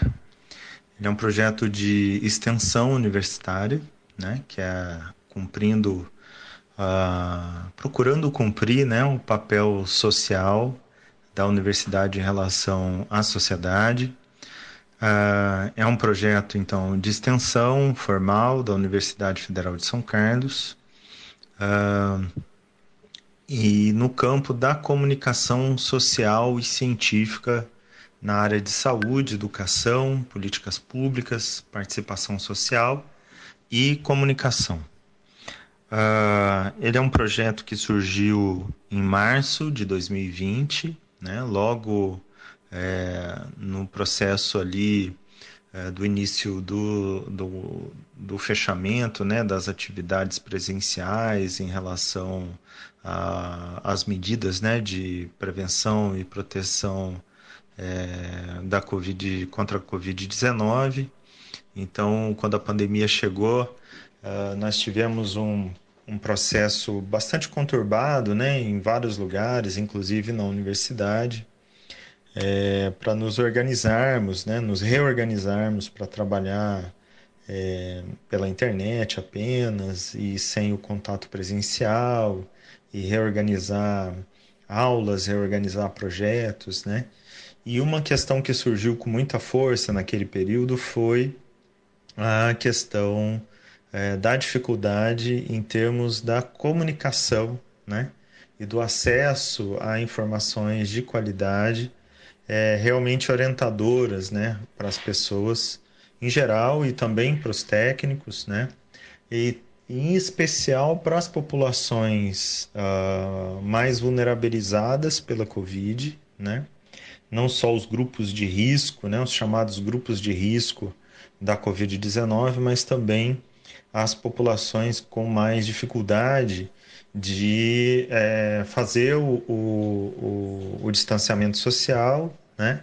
mais dependentes financeiramente né? do seu cotidiano de trabalho, é, com dificuldades, então, é, de se proteger também, né? em função de renda e questões é, sociais e políticas né? É, da Covid-19.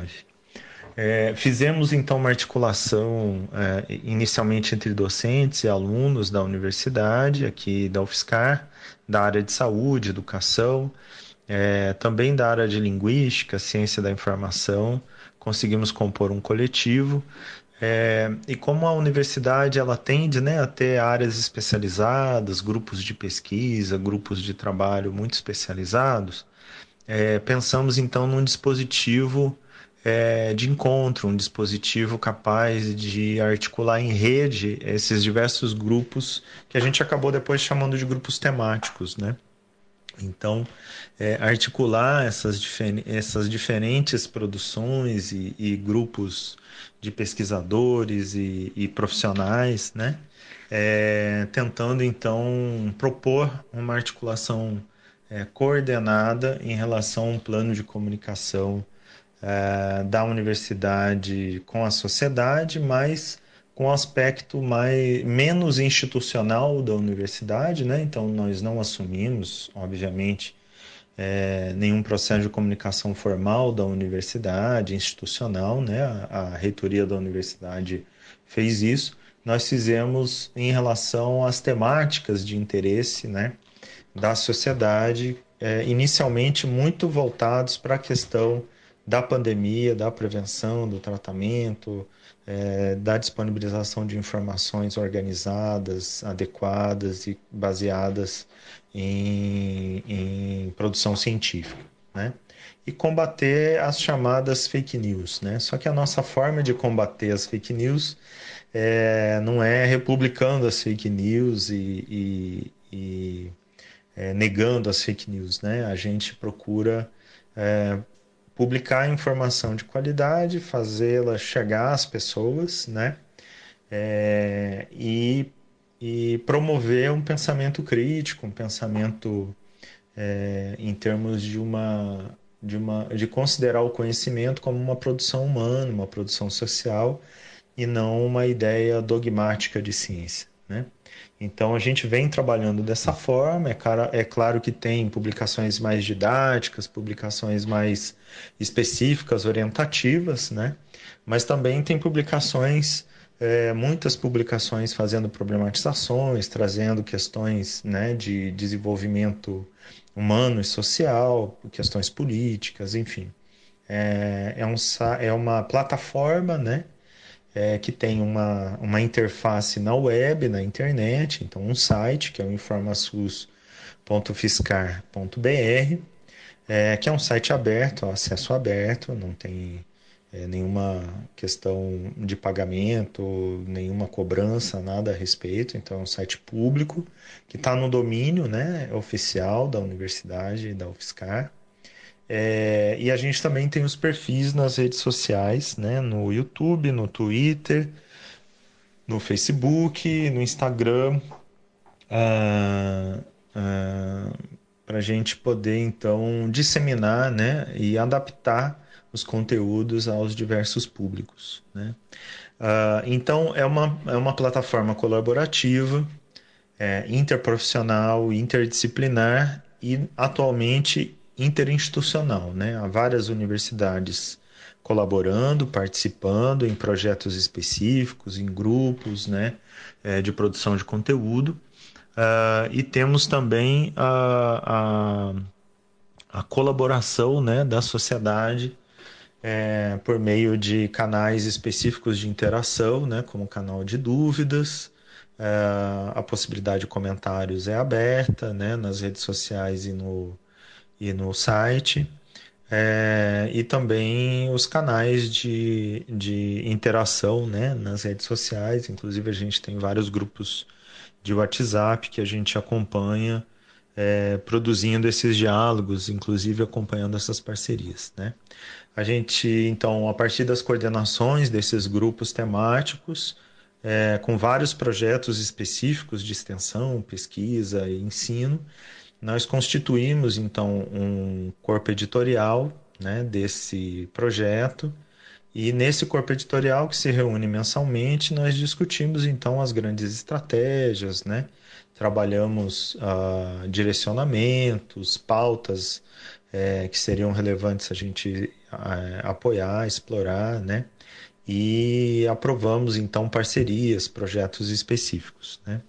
É, então, como eu disse, o projeto surgiu em março, é, na segunda quinzena de março, né? Ah, o site ele começou a funcionar no dia 21 de março de 2020 e tivemos as primeiras publicações logo na primeira semana de outubro, de abril, desculpa, de abril de 2020, né? De lá para cá, é, são mais de 700 publicações que tem no site, né? É, nas temáticas é, são muito variadas, são diversos grupos, então a gente tem é, temáticas relacionadas a atividades da vida diária, é, atividades envolvendo é, processos de ensino e formação, cuidados paliativos, diversidade e cidadania, é, doenças raras, farmacologia, é, informações em geral sobre a Covid-19, é, a questão do envelhecimento e dos idosos, a neurologia, pessoa com deficiência, saúde da criança, saúde mental, saúde indígena, saúde da população negra, saúde do trabalhador. É, também publicações a respeito da situação epidemiológica em relação à Covid-19 e iniciativas, campanhas, projetos, eventos né, é, que vêm acontecendo. Então, são mais de 700 publicações nesse, é, nesse ano de 2020. Agora, em janeiro, a gente já tem algumas publicações é, no site e nas redes sociais. É, e em relação a populações vulnerabilizadas, né, que, são, que é um dos temas que está sendo abordado hoje no programa de hoje. É, temos então no, o InformaSUS como é, plataforma né, de comunicação social e científica, apoiou diversos projetos relacionados a e apoia ainda diversos projetos relacionados a populações vulnerabilizadas. Né? Um projeto muito bonito que foi proposto e organizado e coordenado por alunos de graduação é, principalmente da medicina e da enfermagem, foram a, o apoio, a divulgação e a promoção de campanhas solidárias. Né? Nós tivemos no InformaSUS a divulgação no período de abril a dezembro de 2020 de 66 campanhas solidárias. Então, foi feita uma pesquisa, né? foi feito um, aberto um canal de diálogo com a sociedade civil é, foi feita uma prospecção nacional de campanhas solidárias. É, as lideranças né, é, envolvidas nessas campanhas foram contactadas, foi feito um diálogo para ver a questão de idoneidade, fonte de financiamento, organização da entrega né, da, da, dos produtos arrecadados, cestas básicas, enfim, uma série de questões de produtos de limpeza, higiene, né? é, alimentação e, e recursos, né? A, máscaras e outros equipamentos de proteção. E foi então feita uma checagem da idoneidade dessas campanhas. E as campanhas que passaram nesse filtro e foram aprovadas pelo corpo editorial do InformaSUS, então foram publicadas e foi feito um apoio à divulgação dessas campanhas. Então, nesse período foram 66 campanhas apoiadas e mais de 200 fizemos o contato e tentamos, então, é, incluir nesse processo. Muitas pessoas não respondem, né? E por isso tem essa, essa discrepância de números, né? Outra, outra população vulnerabilizada que a gente teve intenso trabalho, publicações, né, podcasts, entrevistas, é, muitos materiais de comunicação publicados foi em relação à população indígena, também há vários grupos de risco da Covid-19, é, população preta, é, pessoas com deficiência e doenças raras, a questão da saúde mental e um outro grupo também que a gente tentou apoiar com no InformaSUS foi a comunidade surda. Né? Então, nós fizemos um investimento muito interessante a partir é, da parceria com uh, uh, um laboratório é, de Libras aqui da, da UFSCar, tem um curso de Libras aqui, né, a partir da coordenação do professor é, do professor Vinícius. É, nós fizemos então uma, uma uh, um trabalho né, de inclusão a partir da tradução de conteúdos do site, né? É, e da tradução também e interpretação de todas as atividades que nós fizemos ao vivo, transmissões, né, as lives do InformaSUS, que estão então no canal do YouTube do InformaSUS. É, essa foi uma parceria com o Laboratório de Tradução Audiovisual em Língua de Sinais, né, é, coordenado pelo professor uh, Vinícius, uh, Vinícius Nascimento. Uh, também nós tivemos é, vários projetos né, de colaboração interinstitucional e institucional aqui da UFSCar, projetos de educação permanente para trabalhadores de saúde mental e saúde do trabalhador, que foram realizados online, é, um projeto de mapeamento, documentação e divulgação de experiências de atenção primária em saúde no SUS né, no enfrentamento da pandemia, que foi um trabalho muito bonito, realizado entre várias universidades é, do país todo, de todas as regiões. É, nós tivemos também um projeto Permanecer, que é um projeto de apoio à permanência estudantil, então com processo de comunicação, divulgação de pautas de interesse aos estudantes mais vulneráveis da universidade, né, que nesse período de pandemia tiveram dificuldades financeiras, perderam bolsa, tinham dificuldades de moradia, alguns tiveram que voltar para suas para suas famílias, suas aldeias, enfim, e nós tivemos então todo um trabalho de apoio a essa comunidade interna aqui da UFSCar nos vários campi, né? E um outro projeto muito bonito foi o da enciclopédia discursiva da COVID-19, uma parceria com um laboratório de pesquisa em análise do discurso da linguística, que trouxe 10 verbetes, né, com divulgação em live e, produtos de alta qualidade científica, é, para ajudar a esclarecer alguns termos muito utilizados, né, é, e trazendo a perspectiva crítica da discussão atual em relação a esses verbetes. Alguns deles, por exemplo, foi morte, a própria Covid-19, testar positivo, é, linha de frente, são termos muito usados, né? É, é, nesse período e que esse trabalho trouxe muitas é, luzes né, para os debates. Também tivemos uh, eventos, né, a gente teve é, é, três festivais culturais relacionados a, a públicos né, é, relacionados à, à saúde mental e do antimanicomial, que foram é, apoiados e, e, e, publicados pelo InformaSUS, né? e também o seminário é, o SUS e Atenção Primária em Saúde, que problematizou com bastante é, competência, na minha avaliação, a, o papel da atenção primária em saúde, da atenção básica, né? É, no SUS e do próprio SUS é, no enfrentamento da pandemia. Ah, bom, é, é, isso. O projeto é um projeto muito bonito. Nós temos mais de 200 colaboradores de diversas áreas, né, profissionais, técnicos, uh, docentes, é, alunos de graduação e pós-graduação participando desse projeto, pessoas da comunidade, lideranças de movimentos sociais participando desse projeto. É, e o projeto é aberto à participação, é só entrar em contato com a gente, entrar no site, preencher um formulário de contato, dizer que quer participar, tá bom?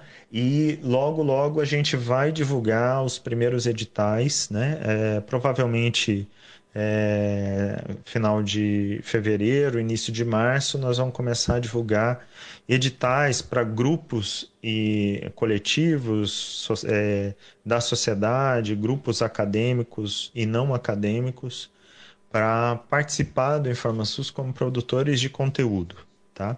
Então, nós vamos fazer alguns editais abertos para é, é, abrir o espaço do InformaSUS a grupos que tenham projetos né, de divulgação, de comunicação social e científica é, nessas áreas que estamos trabalhando.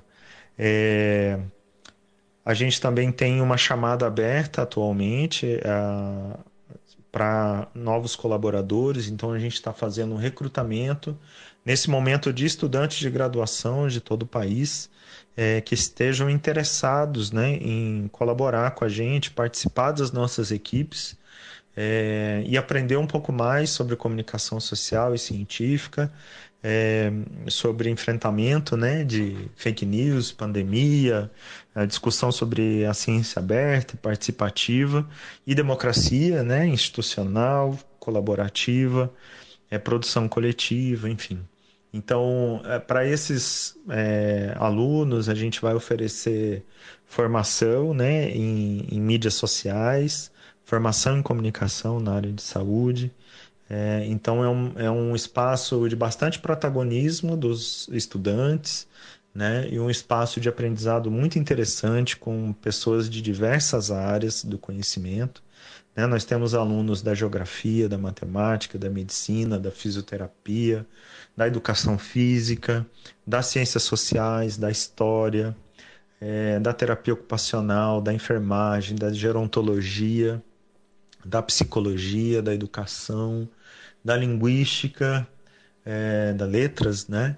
Uh, enfim, vários, vários cursos que provavelmente eu estou esquecendo vários aqui. É, bom, como acessar? A gente, vocês podem acessar o InformaSUS a partir da internet, o www.informasus.fiscar.br. É, também nas redes sociais é só procurar InformaSUS no Facebook, no YouTube, no Instagram, no Twitter. É, e assinar os nossos canais, seguir as, nas redes sociais e também enviar perguntas. No site tem um botão lá para você enviar perguntas. Você pode também entrar em contato é, pelo nosso formulário de contato, que a gente monitora diariamente, tá bom? Para fazer qualquer questão que tenha é, surgido. É, também uh, acessar as publicações né, e comentar, nos ajudar com o feedback de vocês, se aprovam, se acham interessante ou se tem dúvidas a respeito e a gente procura responder a todo mundo, tá? Uh, é isso, queria agradecer a participação, dizer que é muito importante essas iniciativas como a Rádio Literária Carrapato. É um prazer estar aqui com vocês e parabéns pelo trabalho de vocês e até a próxima. Um abraço, boa tarde, é, Samuel, é, a toda a equipe. É, boa tarde, Érica e boa tarde aos, aos ouvintes da Rádio Carrapato. Foi um prazer, obrigado. Tá aí, né? Linda, é, mais um lindo projeto vindo da UFSCar, né? Em São Carlos, São Paulo. E quem falou sobre esse projeto foi o Gustavo Nunes de Oliveira, projeto InformaSUS, né? E o InformaSUS é, ele você quiser conferir, né? Você pode é, conferir pelas redes sociais também. Tem um canal no YouTube, né? Você pode é, procurar no YouTube é, InformaSUS. Também está no Instagram também, né? InformaSUS UFSCar, né? Que é a Universidade Cadê? Universidade Federal de São Carlos, né? E a gente agradece mais por mais essa, esse projeto é, está sendo mostrado aqui né, no nosso programa e está de portas, de portas abertas para trazerem mais projetos né, aqui para o nosso programa, né, Erika? Agradecendo demais sua participação, uh, Gustavo. Né, um abraço para todo o pessoal da Universidade Federal de São, São Carlos, né, que vez ou outra participa aqui no nosso programa. Já tem também cadeira, cadeira cativa aqui no nosso programa, né, Erika? É, na sequência, vamos conhecer um pouco do Centro de Valorização da Vida, saindo de São Carlos, São Paulo, partindo aqui, voltando para o Crato, né? Vamos falar com Francisco Gilberto, Francis, Francisco Gilberto Oliveira, ele que é professor da Universidade Regional do Cariri e coordenador do posto né, do Centro de Valorização da Vida aqui na cidade do Crato. Ele vai falar um pouco sobre o Centro de Valorização da Vida, o CVV. Seja bem-vindo aqui ao nosso programa. Muito boa tarde. Olá, Samuel. Muito boa tarde. Eu me chamo Gilberto Oliveira e sou o coordenador do posto CVV Crato. Estou no programa Minuto Mais Saúde da Rádio Literária Carrapato para falar com vocês sobre o CVV, o Centro de Valorização da Vida. O CVV é uma organização da sociedade civil, sem fins lucrativos, de caráter filantrópico, fundada em 1 de março de 1962. Portanto, no próximo dia 1 de março, completa 59 anos. Trata-se de um serviço de apoio emocional e de prevenção do suicídio que tem como missão valorizar a vida, contribuindo para que as pessoas possam ter uma vida mais plena. Nós realizamos um trabalho voluntário e esse trabalho é motivado exatamente pelo espírito samaritano, porque nós acreditamos na tendência construtiva da natureza humana. O principal objetivo dos postos de CDV é que eles possam estar disponíveis para prestar apoio emocional àquelas pessoas que estão propensas ou determinadas a praticarem o suicídio. Mas não apenas isso.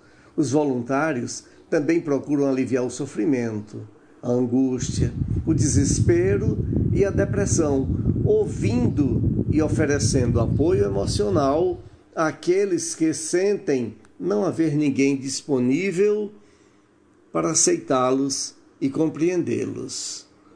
Isso é um trabalho de prevenção. É muito importante frisar que a pessoa que faz contato com o posto do CVV terá completamente respeitado o seu direito à liberdade das suas próprias de tomar as suas próprias decisões. E tudo aquilo que ele venha a falar ou tudo que possa identificá-lo é completamente, absolutamente confidencial e sigiloso. Portanto, as pessoas podem ficar completamente à vontade para ligar para o CVV, porque não será, não serão identificadas e todo o conteúdo permanece sob sigilo absoluto.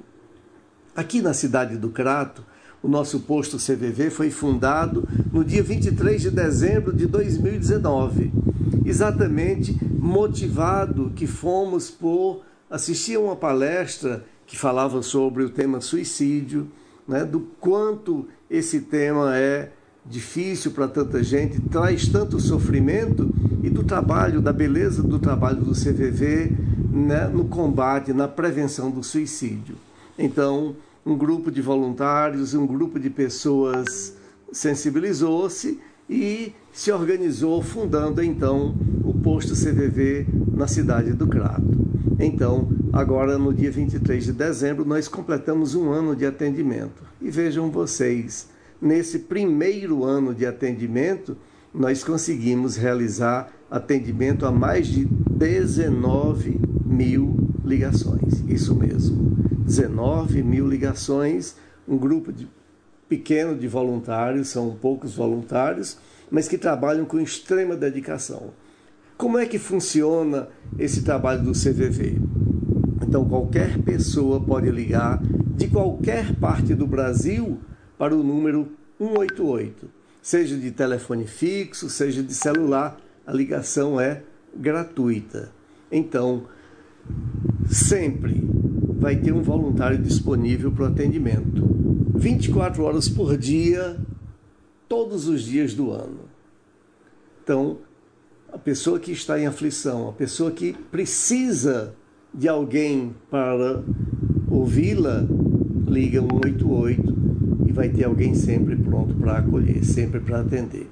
Então, mesmo durante a pandemia, esse trabalho tem sido mantido e é natural que algumas dificuldades aconteceram, mas rapidamente encontrou-se alternativas para que os nossos voluntários continuassem prontos nesse atendimento, porque a solidão provocada por conta do isolamento social é naturalmente mexeu com o emocional de muita gente, aumentando assim o número de ligações. São aproximadamente no Brasil em torno de 10 mil ligações por dia que são atendidas pelos voluntários do CVV. Então a pessoa que liga, ela vai ser atendida pelo voluntário que estiver disponível em qualquer parte do Brasil. Então, nós contamos com pessoas que são selecionadas, que são capacitadas. A pessoa para ser voluntária do CVV precisa apenas ter 18 anos, pelo menos, e a vontade de servir, a vontade de contribuir, minimizando de alguma forma a dificuldade, o sofrimento, porque passa tanta gente. Nesse momento de pandemia, certamente aumentaram as dificuldades para inúmeras pessoas, inclusive para alguns voluntários também. Mas, como disse antes, algumas estratégias foram desenvolvidas exatamente para que nós pudéssemos continuar fazendo esse tipo de atendimento. Então, nós deixamos aqui é, o nosso recado falando sobre o CVV. Talvez algumas pessoas ainda nem conheçam esse trabalho, mas quem, como é o perfil da pessoa que liga para o CVV? Não tem um perfil é, específico. Todo aquele que tiver em dificuldade, com vontade de conversar, pode ligar para o CVV 188 a qualquer hora do dia ou da noite, 24 horas por dia. Então ligam pessoas que estão com depressão, que estão passando por momentos difíceis, que não sabem o que fazer. Naturalmente, nós não vamos dizer a ninguém o que fazer porque nós não temos essa capacidade. Mas nós temos a capacidade de oferecer um ouvido amigo, permitindo o desabafo, porque muitas vezes no próprio relato da pessoa ele vai se percebendo. Uh, como está, ele vai percebendo, vai conseguindo esvaziar aquela pressão que ele sente e que muitas vezes, por, por estar abafada, por estar preso dentro de si, trazia tantas dificuldades. Então, nós deixamos aqui, inclusive, o convite para você que está nos ouvindo, que se sensibiliza, que deseja também contribuir de alguma forma para amenizar o sofrimento de tanta gente o CVV já está funcionando há 59 anos. Aqui no Crato, apenas um ano é o tempo que nós estamos atuando, mas pretendemos exatamente fazer com que essa atividade nossa aqui possa se prolongar, possamos ter vida longa.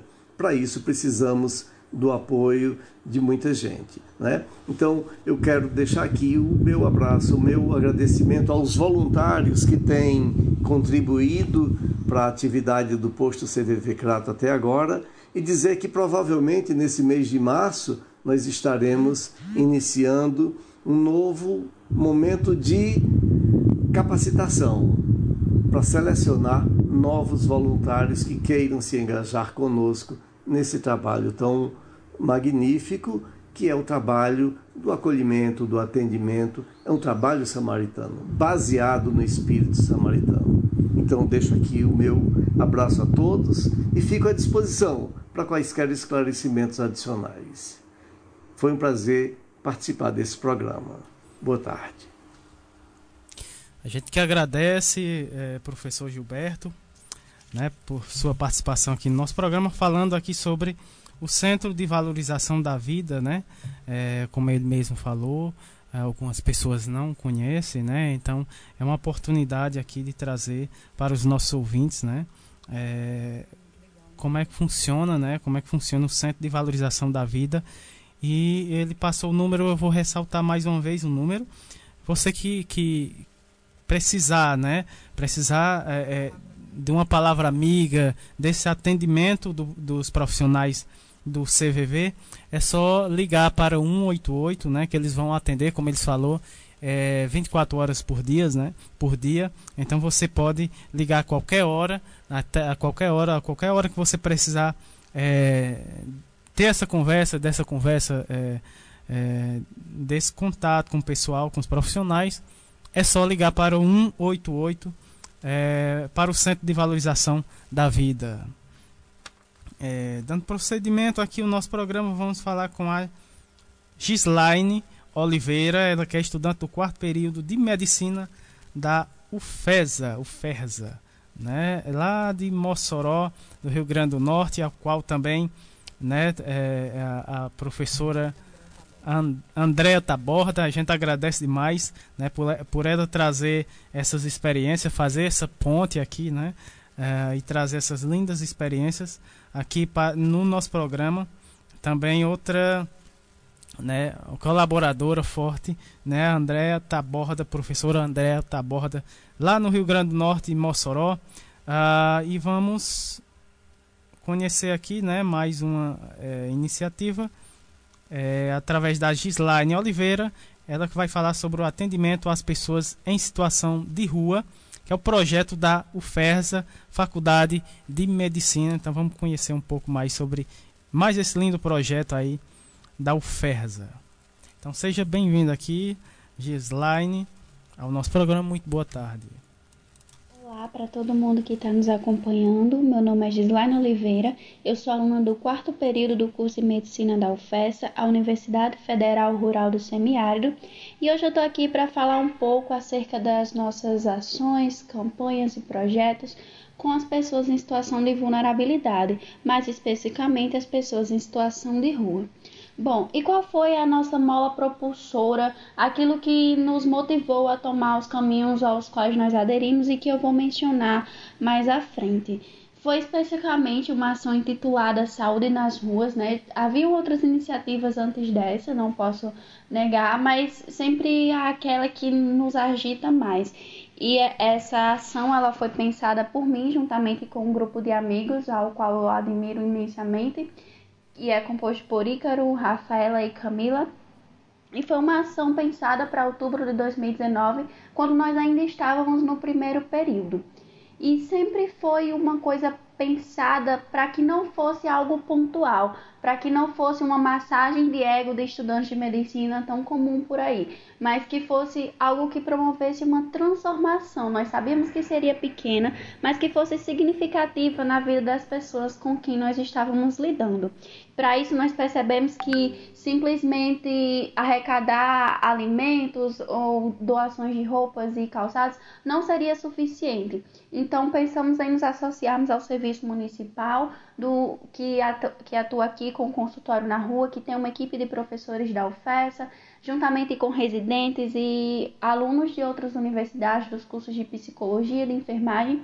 Então, em conjunto, nós montamos uma grande ação que atendeu cerca de 30 pessoas e nessa ação nós não simplesmente entregamos produtos, nós não simplesmente prescrevemos, mas nós fizemos um atendimento integral. Nós ouvimos aquelas pessoas como seres humanos, como seres dotados de dores, de sentimentos, de queixas, de emoções, de personalidade, coisa que é tão escassa no dia a dia deles, como foi relatado por muitos.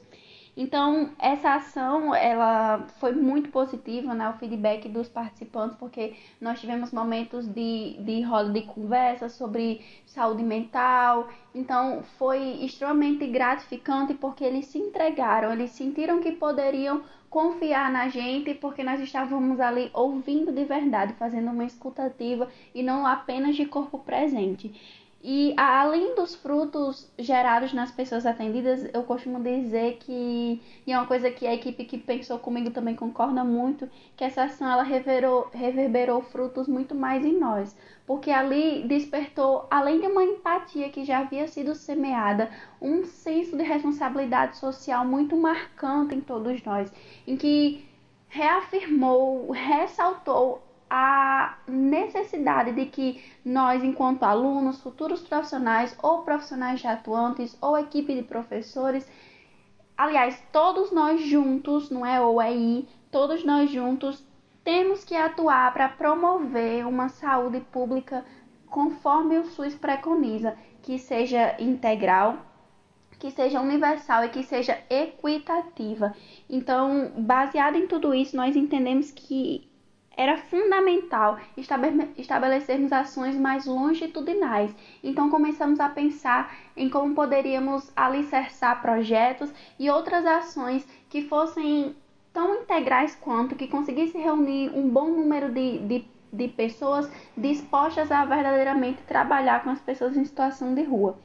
E aí nós começamos a montar tudo isso, mas a OMS declarou a pandemia da Covid-19 e obviamente nós tivemos que cessar nossas atividades presenciais e enquanto alunos do quarto período Aliás, nós paramos no segundo período, quando a pandemia iniciou, agora que estamos indo para o quarto. Nós não temos habilidade técnica para estar em campo sem depender de outro profissional, portanto, não seria prudente que, mesmo com os protocolos de segurança, nós continuássemos com as ações, então tivemos que parar. E foi aí que nós entramos mais na, na seara da publicação. Nós submetemos um artigo para a Revista Brasileira de Educação Médica, o qual foi aprovado e publicado e se chama Saúde nas Ruas, o papel da educação médica frente à redução de iniquidades. E nesse artigo nós trabalhamos algumas questões que eu penso ser fundamental e que diz muito respeito ao quanto a nossa educação médica ela tem atuado verdadeiramente para promover, para imergir os alunos nesse senso, nessa criticidade que nos torna responsáveis por estar levando um atendimento integral para para todas as populações, especialmente populações que tenham mais especificidades, como a população em situação de rua.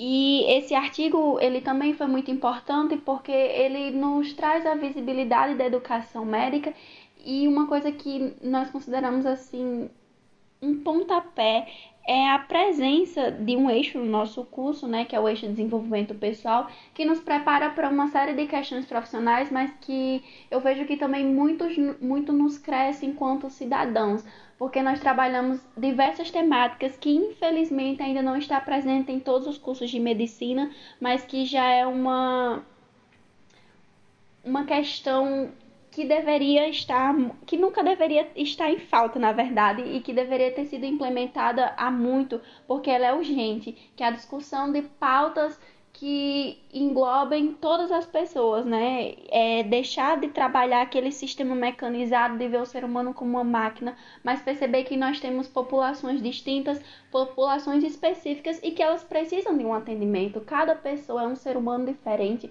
cada grupo de pessoa tem um conjunto de especificidades às quais nós temos que nos atentar.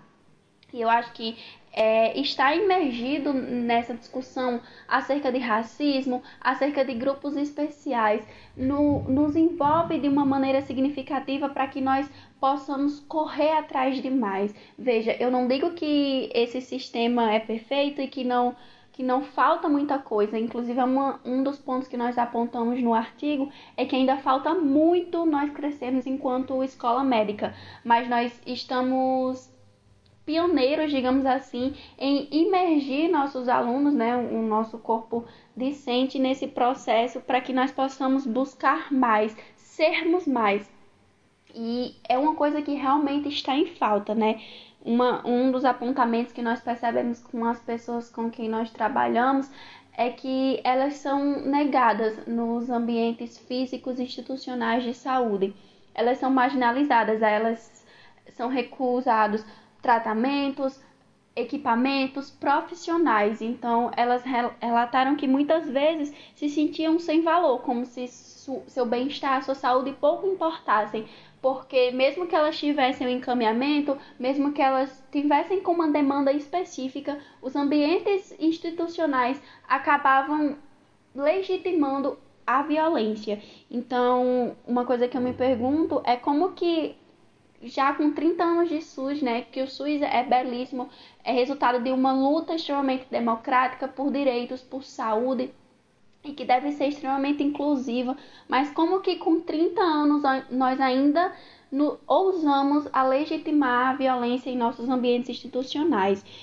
E eu acho que o culpado disso não é pessoa X ou pessoa Y, não é um, um, ser individual, mas é resultado de um processo de formação de escolas médicas e de outras, de outras áreas da saúde que esquece de tratar essas pautas durante a formação médica, que habilita o estudante de medicina para tratar inúmeras especificidades das doenças mais raras possíveis, mas esquece de nos habilitar para tratar pessoas, para reconhecer que cada pessoa é dotada de um conjunto de, de vivências e cada uma tem uma história que as trouxe aquele determinado momento e que merece ser considerada, porque influi diretamente na sua saúde, influi diretamente no seu bem-estar.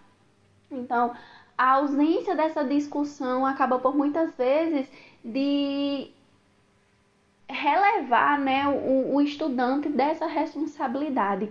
Então, a provocação que eu deixo e que já me foi feita diversas vezes pela minha equipe de professores e pelas pessoas às quais me cercam é que nós devemos lutar todos os dias no nosso ambiente profissional, no nosso grupo de estudantes da, da faculdade, né, nossos colegas de classe, de curso, no nosso corpo de professores, nas reuniões em que participamos, para o quanto nós estamos transformando o agora para termos um futuro ok, um futuro aceitável. Porque é a educação de hoje que vai definir os profissionais de amanhã. É o quanto nós somos inclusivos hoje, o quanto nós buscamos abranger todas as pautas, é, respeitar as demandas das outras pessoas, que nós vamos formar um sistema realmente universal, integral e equitativo, como a, as leis já preconizam, né?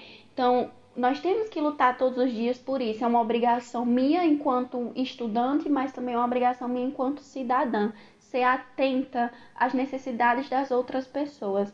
Então, é um caminho muito difícil, é um caminho longo, árduo, mas extremamente gratificante e, acima de tudo, urgente. Então, é, eu gostaria de finalizar só dizendo que nós, da UFES, estamos sempre abertos a, a criação de vínculos, a compartilhar histórias, experiências, enriquecermos uns aos outros. E chamo todos a, a essa luta que nós possamos atuar por meio da publicação, da extensão da pesquisa para fazer com que a nossa saúde ela seja cada dia mais democrática, para que nós possamos verdadeiramente ser diferença na vida de outra pessoa, porque o que faz a diferença não é prescrever um medicamento, mas é conseguir entender aquela pessoa e atuar verdadeiramente no sentido de sanar suas dores. Então, muito obrigada novamente. E é isso. A gente agradece demais né, a fala da Gislaine Oliveira, ela que é estudante do quarto período de medicina da UFERSA, né, Rio Grande do Norte, na cidade de Mossoró. Né? Ela trouxe aí mais um lindo projeto, né? É, projeto da UFESA, é, Faculdade de Medicina, no projeto Atendimento às Pessoas em Situações de Rua. Ah, a gente encerra aqui o segundo bloco, né? Com a fala da, da Gislaine. E vamos, vamos de uma música, mais uma música aqui, antes de começarmos o terceiro bloco, arte, cultura, prosa e poesia. Antes, vamos de música, e a música é Claria, Clarianas. Clarianas, né? Clarianas com a música A Quando a Ciranda. Quando a Ciranda é o nome da música. Vamos ouvir essa linda música. canta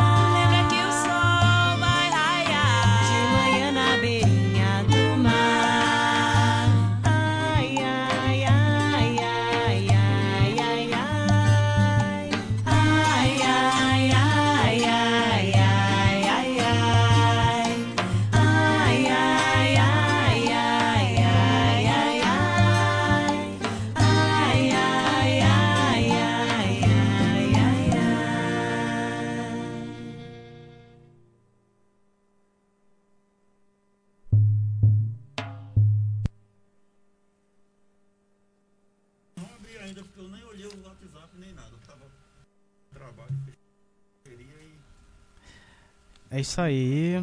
Estamos de volta, né, aqui com o terceiro e último bloco. E só é, fazendo uma pequena correção, pessoal, me desculpe. Eu falei o, nome da música é Quando há Ciranda, mas na verdade é Quando há Cigarra, né? Então, perdão aí pelo, pelo erro, né? e aí começamos, linda música, né, por sinal. É, começamos aqui o terceiro bloco, que é arte, cultura, prosa e poesia. Ah, e vamos ter aqui mais uma vez, né, a fala potente, né? já é colaborador, já faz parte, né? E grande liderança lá eh, na cidade de São Sebastião, Distrito Federal, eh, saindo, do, saindo de Mossoró para o Distrito Federal, Brasília, e com nosso amigo Isaac Mendes, ele, ele que é pedagogo da UNB, Un- UNB né? Isso, músico, can- ator, contador de histórias, professor de atividades musicais, ar- arte educador e coordenador do projeto de projetos, né, do Ponto de Cultura Ludo Criarte, né, é, lá da cidade de São Sebastião, no Distrito Federal.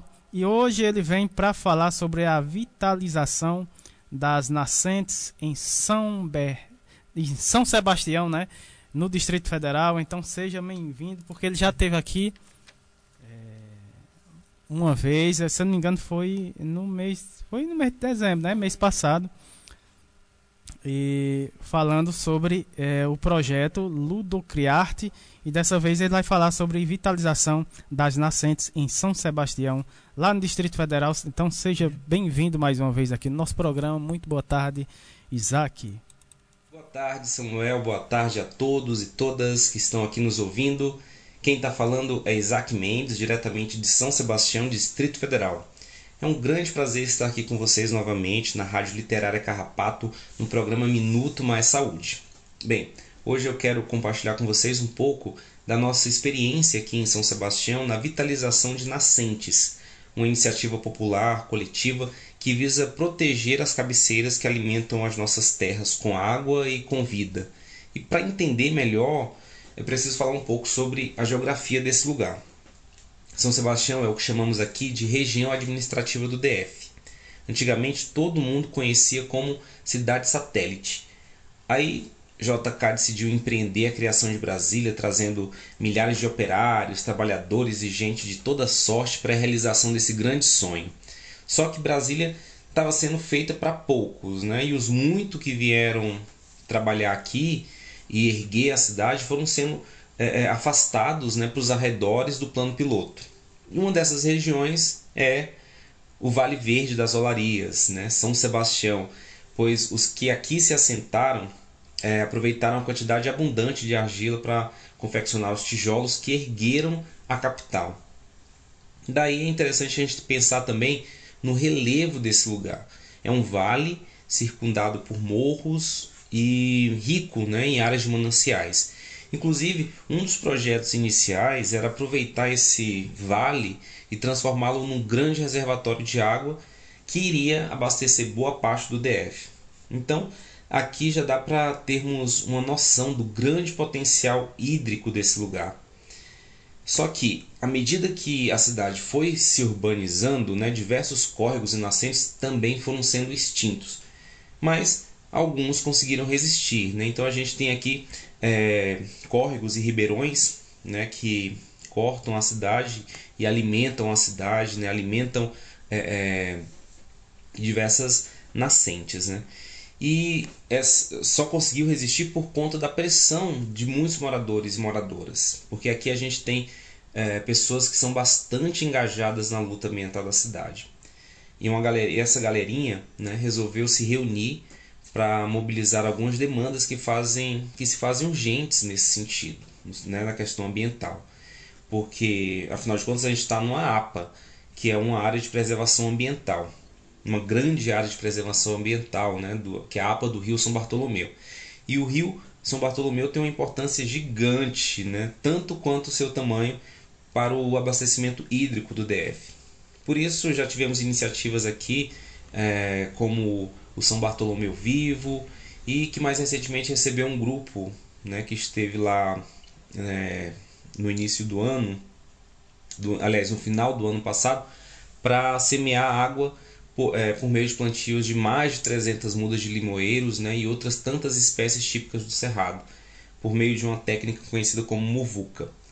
Aí, recentemente, é, iniciamos um movimento pela preservação e plano de manejo de um parque aqui na cidade, uh, onde aprofundamos mais ainda as discussões sobre o território. Né? Isso né, desde 2010, quando esse parque passou pela primeira revitalização e tudo. E uh, a gente foi entendendo né, ao longo desse período todo uh, o crescimento urbano versus a proteção do meio ambiente, as políticas ambientais, né, os impactos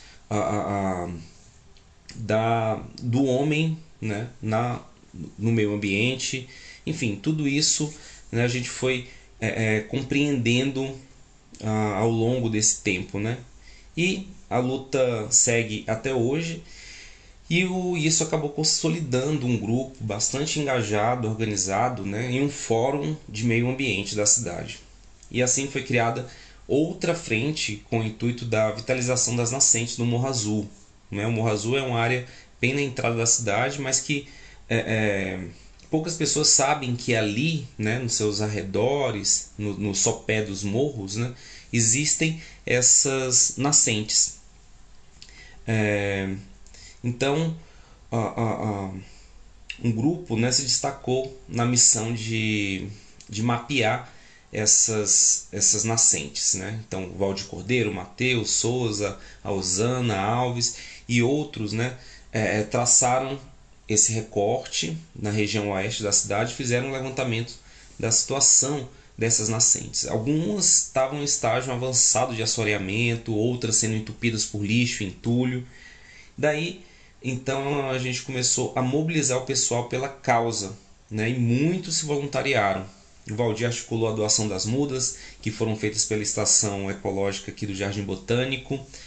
É, Aí a gente iniciou a preparação dos berços e começamos o plantio. Né? Foram cerca de 200 mudas plantadas até agora, né? desde o do, do início do movimento, entre é, angicos, aroeiras, ipês, jacarandás, tamborios. Né? A ideia também de todo esse movimento é trazer visibilidade para a causa, Por isso a gente né, aproveitou para fazer bastante fotos. A gente contou com fotografia de drone é, é, do Mozart Silva. E eu escrevi texto para o meu blog, que depois foi publicado no jornal daqui DF. E é, cada um, cada uma nas suas redes também tem buscado trazer cada vez mais essa visibilidade para a causa. Né? E isso tem atraído mais pessoas também, né? que estão se voluntariando e querendo participar dessas ações de plantio. Dia 23 agora a gente vai fazer, é, vai dar continuidade, né? E vai ser nas proximidades de uma bacia de contenção. Porque o que acontece, né? A gente está em um vale e para proteger a cidade que está mais embaixo, né? Preciso ter essas bacias que seguram a água que é, ficam ali, são absorvidas, vão para o lençol freático e depois vão abastecer as nascentes. É um movimento muito bonito, né? A natureza é uma coisa linda. Daí, a fim de ajudar manter firme essa bacia e infiltrar a água no solo, é, a gente é, é começou né, é, um plantio assim, de uma alameda ao redor desse, dessa bacia de contenção. Né? É, acreditamos que dessa forma a gente possa começar a conscientizar as pessoas da importância de cuidar da, das nascentes, né? E que quanto mais plantarmos, é, é, quanto mais a gente plantar, mais estaremos semeando água, esperando e assim, eu espero que muito assim que que isso reverbere, sabe? Sendo que todo esse, movi é, esse movimento já é resultado da reverberação de tantas outras ações que já acontecem mundo afora. Aqui no Brasil, no DF, né, a gente tem uma longa luta pela frente. Né? Cada um dos nossos biomas, né, Amazônia ameaçada, Pantanal ameaçado, Mata Atlântica ameaçada, Caatinga ameaçada, Cerrado ameaçado. Né?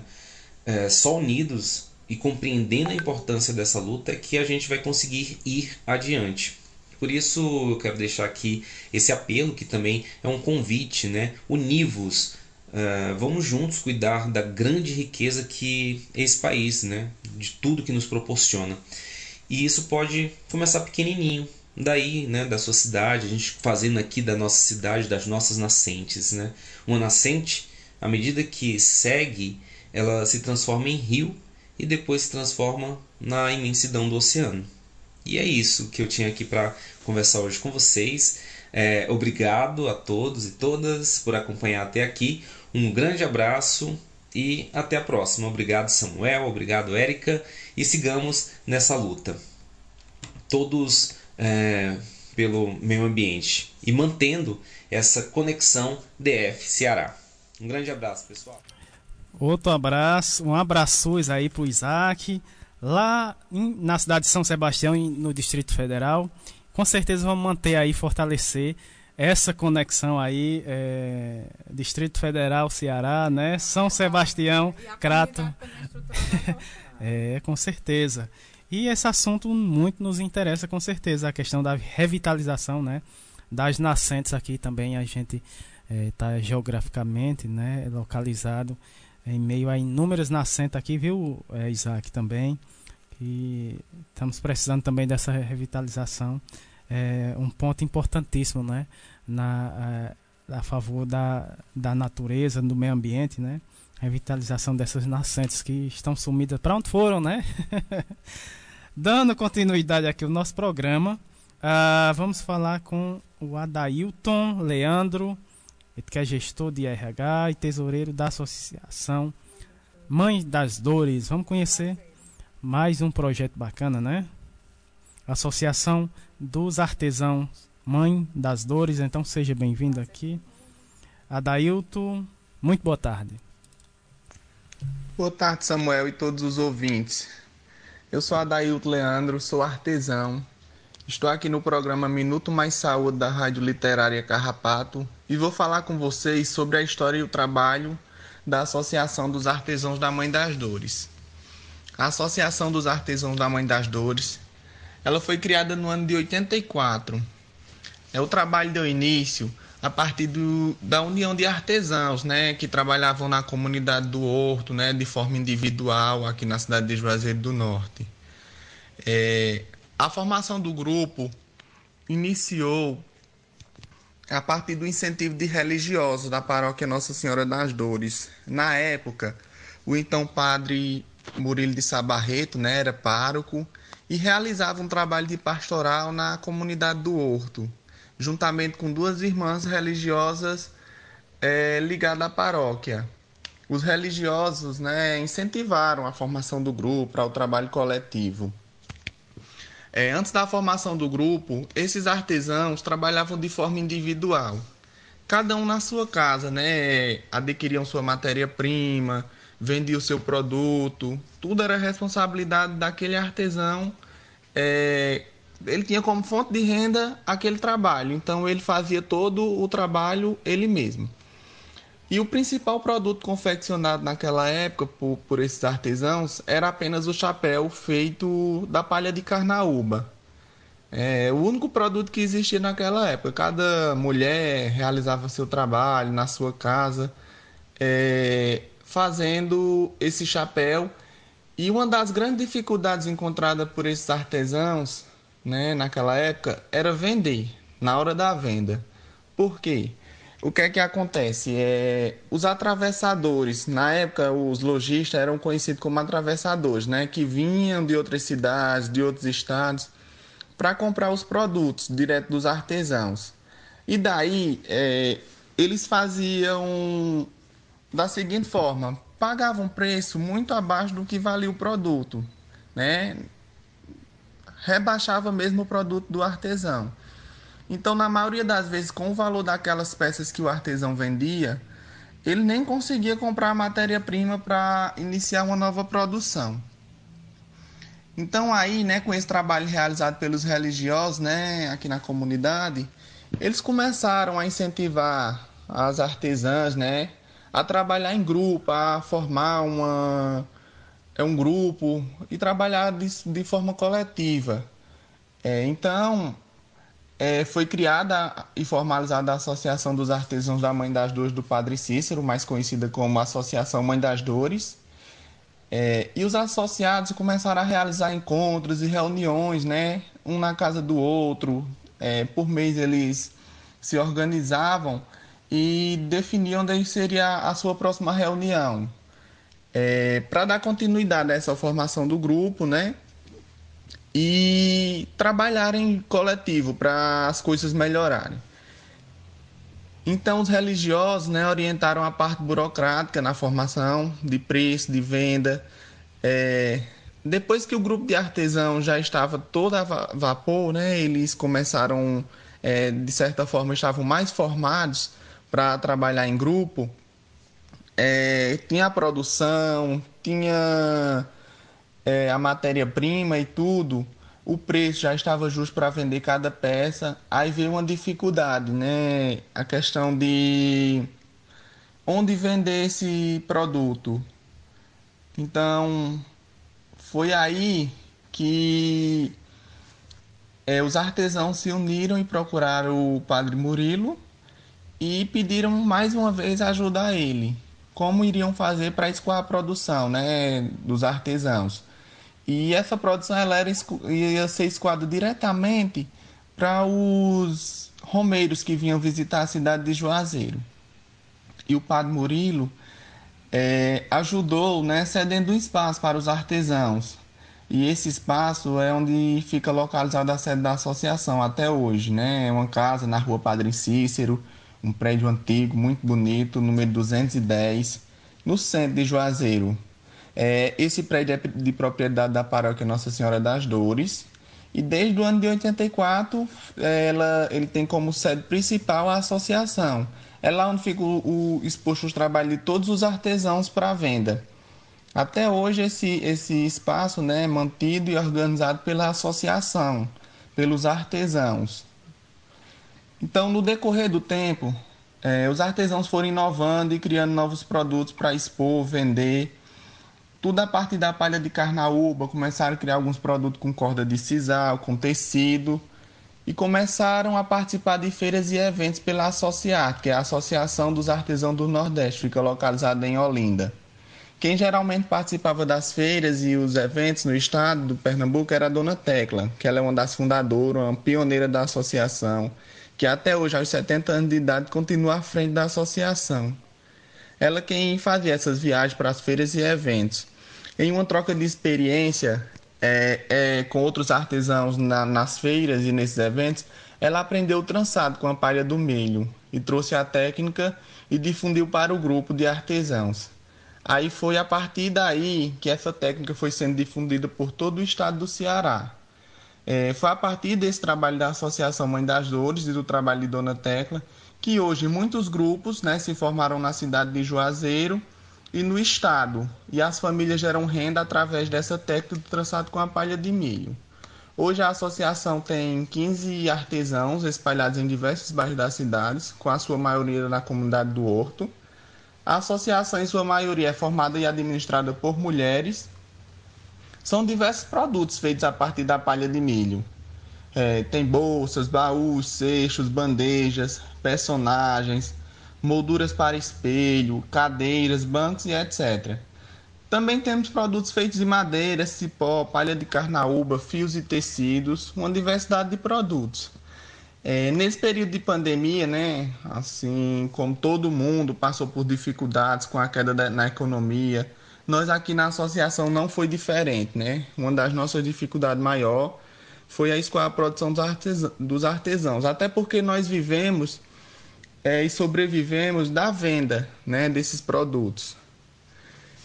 E daí tivemos que fechar a loja né, no dia 20 de março, após os decretos do governo do estado, e só reabrimos no, no mês de agosto, depois da, da, da liberação do governo do estado. E durante a pandemia, né, é, nós, como direção da associação, a Dona Teca como fundadora, é, decidimos é, distribuir para os artesãos cada tipo de peça que os artesãos iriam fazer, né? Para ir ocupando a sua mente, não ficar pensativo no, no isolamento social, no cenário de incerteza que todo mundo estava vivendo. E também demos o suporte em ajudar a solicitar o auxílio emergencial daqueles que estavam com dificuldade, que não estavam conseguindo, que não estavam ligados ao CAD único, como era uma das exigências.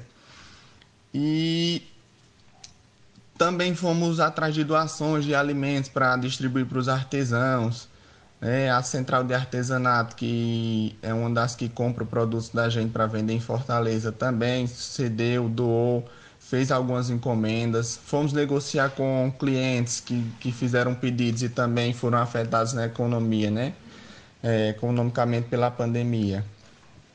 E daí estamos sobrevivendo, graças a Deus. Então vou deixar aqui os nossos contatos. A loja fica localizada na rua Padre Cícero 210, no centro de Juazeiro do Norte, abaixo da Praça Padre Cícero.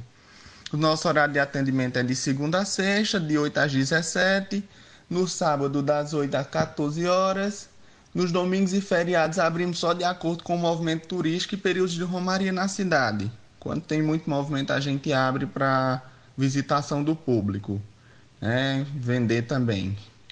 É, os nossos contatos são 889 88836437 WhatsApp, 35122829 o fixo, o Instagram e Facebook é arroba Mãe das Dores Artesãos. Quero agradecer aqui a Rádio Literária Carrapato pelo espaço, é a Samuel pela oportunidade e agradecer especialmente a Érica Formiga por ter com, conseguido espaço no programa, né? Minuto Mais Saúde para contar um pouco sobre a nossa história e convidar os ouvintes para conhecer o nosso trabalho através das nossas redes sociais e também visitar a loja, onde vai conhecer melhor os nossos produtos e se encantar com cada produto lá que a gente confecciona. É, muitos itens bonitos. Tá aí, né? Você conheceu, né, na fala do Adailton Leandro, né, a associação. Ele falou sobre um, um pouco, né, sobre a associação dos artesãos da Mãe das Dores, lá na cidade de Juazeiro do Norte. Né? A gente agradece demais a sua participação aqui no nosso programa. Programa chegando ao fim, né? A gente agradece demais a participação é, e colaboração dos nossos convidados de hoje, né? em especial o Fernando Pigato, também o Marcolino Arnaldo, a Maria Isabel, o Gustavo Nunes, o Francisco Gilberto Oliveira, a Gislaine Oliveira, o Isaac Mendes e o Adailton Leandro, que foram os nossos convidados de hoje, né, no, no nosso programa, nos ajudaram a fazer o programa de hoje. Érica. A gente agradece a participação de todos, né, os nossos colaboradores, a nossa audiência, né, e esperamos vocês sábado que vem, dia 23, com mais um programa feito com pessoas que também estão colaborando e agradecer a todos, a nossa querida comunidade do Carrapato, aos nossos ouvintes. E avante no SUS e não perca o lançamento da campanha, segunda-feira, às três horas da tarde, nas redes sociais, principalmente do Conselho Nacional de Saúde, Isso. no YouTube, Rede Unida. Então a gente espera que todo mundo participe e nessa luta sempre pelo SUS. Gratidão. É, a gente agradece, mandar os, os abraços aqui para os nossos ouvintes, né, que estejam junto com a gente hoje, a Lohane Solano, professor Ricardo Cecim, a Simone Leite, a Jaqueline Abrantes, professora Andréa Taborda, a Margarida Pereira, a Graça Portela, é, o Sérgio Aragaki, a, a Fernanda, né? E o pessoal lá da Rádio Paulo Freire, da Universidade Federal do Pernambuco, né? Mandar um abraço. Estará em breve, né? Aqui no nosso programa. Mandando um abraço também para Patrícia Silva, ela que mandou aqui um recadinho, né? Programa maravilhoso de hoje, caldo de sotaques e experiências. Aprendi muito ouvindo esses programas. Todos os sábados à tarde, um abraço especial para você, Érica e todos os queridos amigos da Rede Humaniza SUS, Comitê Regional de Humanização do Médio Vale, do Itajaí e dos grupos bastidores. É isso aí, Patrícia.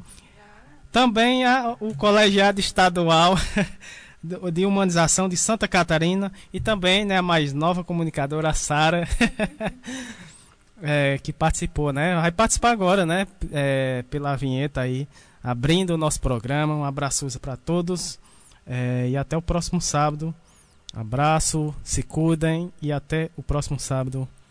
Valeu, vamos ficar com música, né? Uma música aqui para encerrar o nosso programa. Linda música. Fica aí com essa linda música e até o próximo sábado. E, e fiquem, né? Convidar vocês para daqui a pouco, né? Vamos ter receber aqui o mestre Gilberto, né? Vamos conhecer, né? a, comunidade né, lá do, do, do Mestre Gilberto. Ele vai falar um pouco sobre a sua comunidade. Lá, o Terreiro Arte e Tradição, né? Ele vai apresentar aqui na nossa rádio literária, então a gente convida você para ficar grudadinho né, daqui a pouco é, e conhecer um pouco mais sobre o Terreiro Arte e Tradição aqui da cidade de Barbalha. Né? Vizinho aqui é nossa cidade do Crato, um abraço e até o próximo sábado. Valeu! Hey, hey, ay, ay, ay, ay,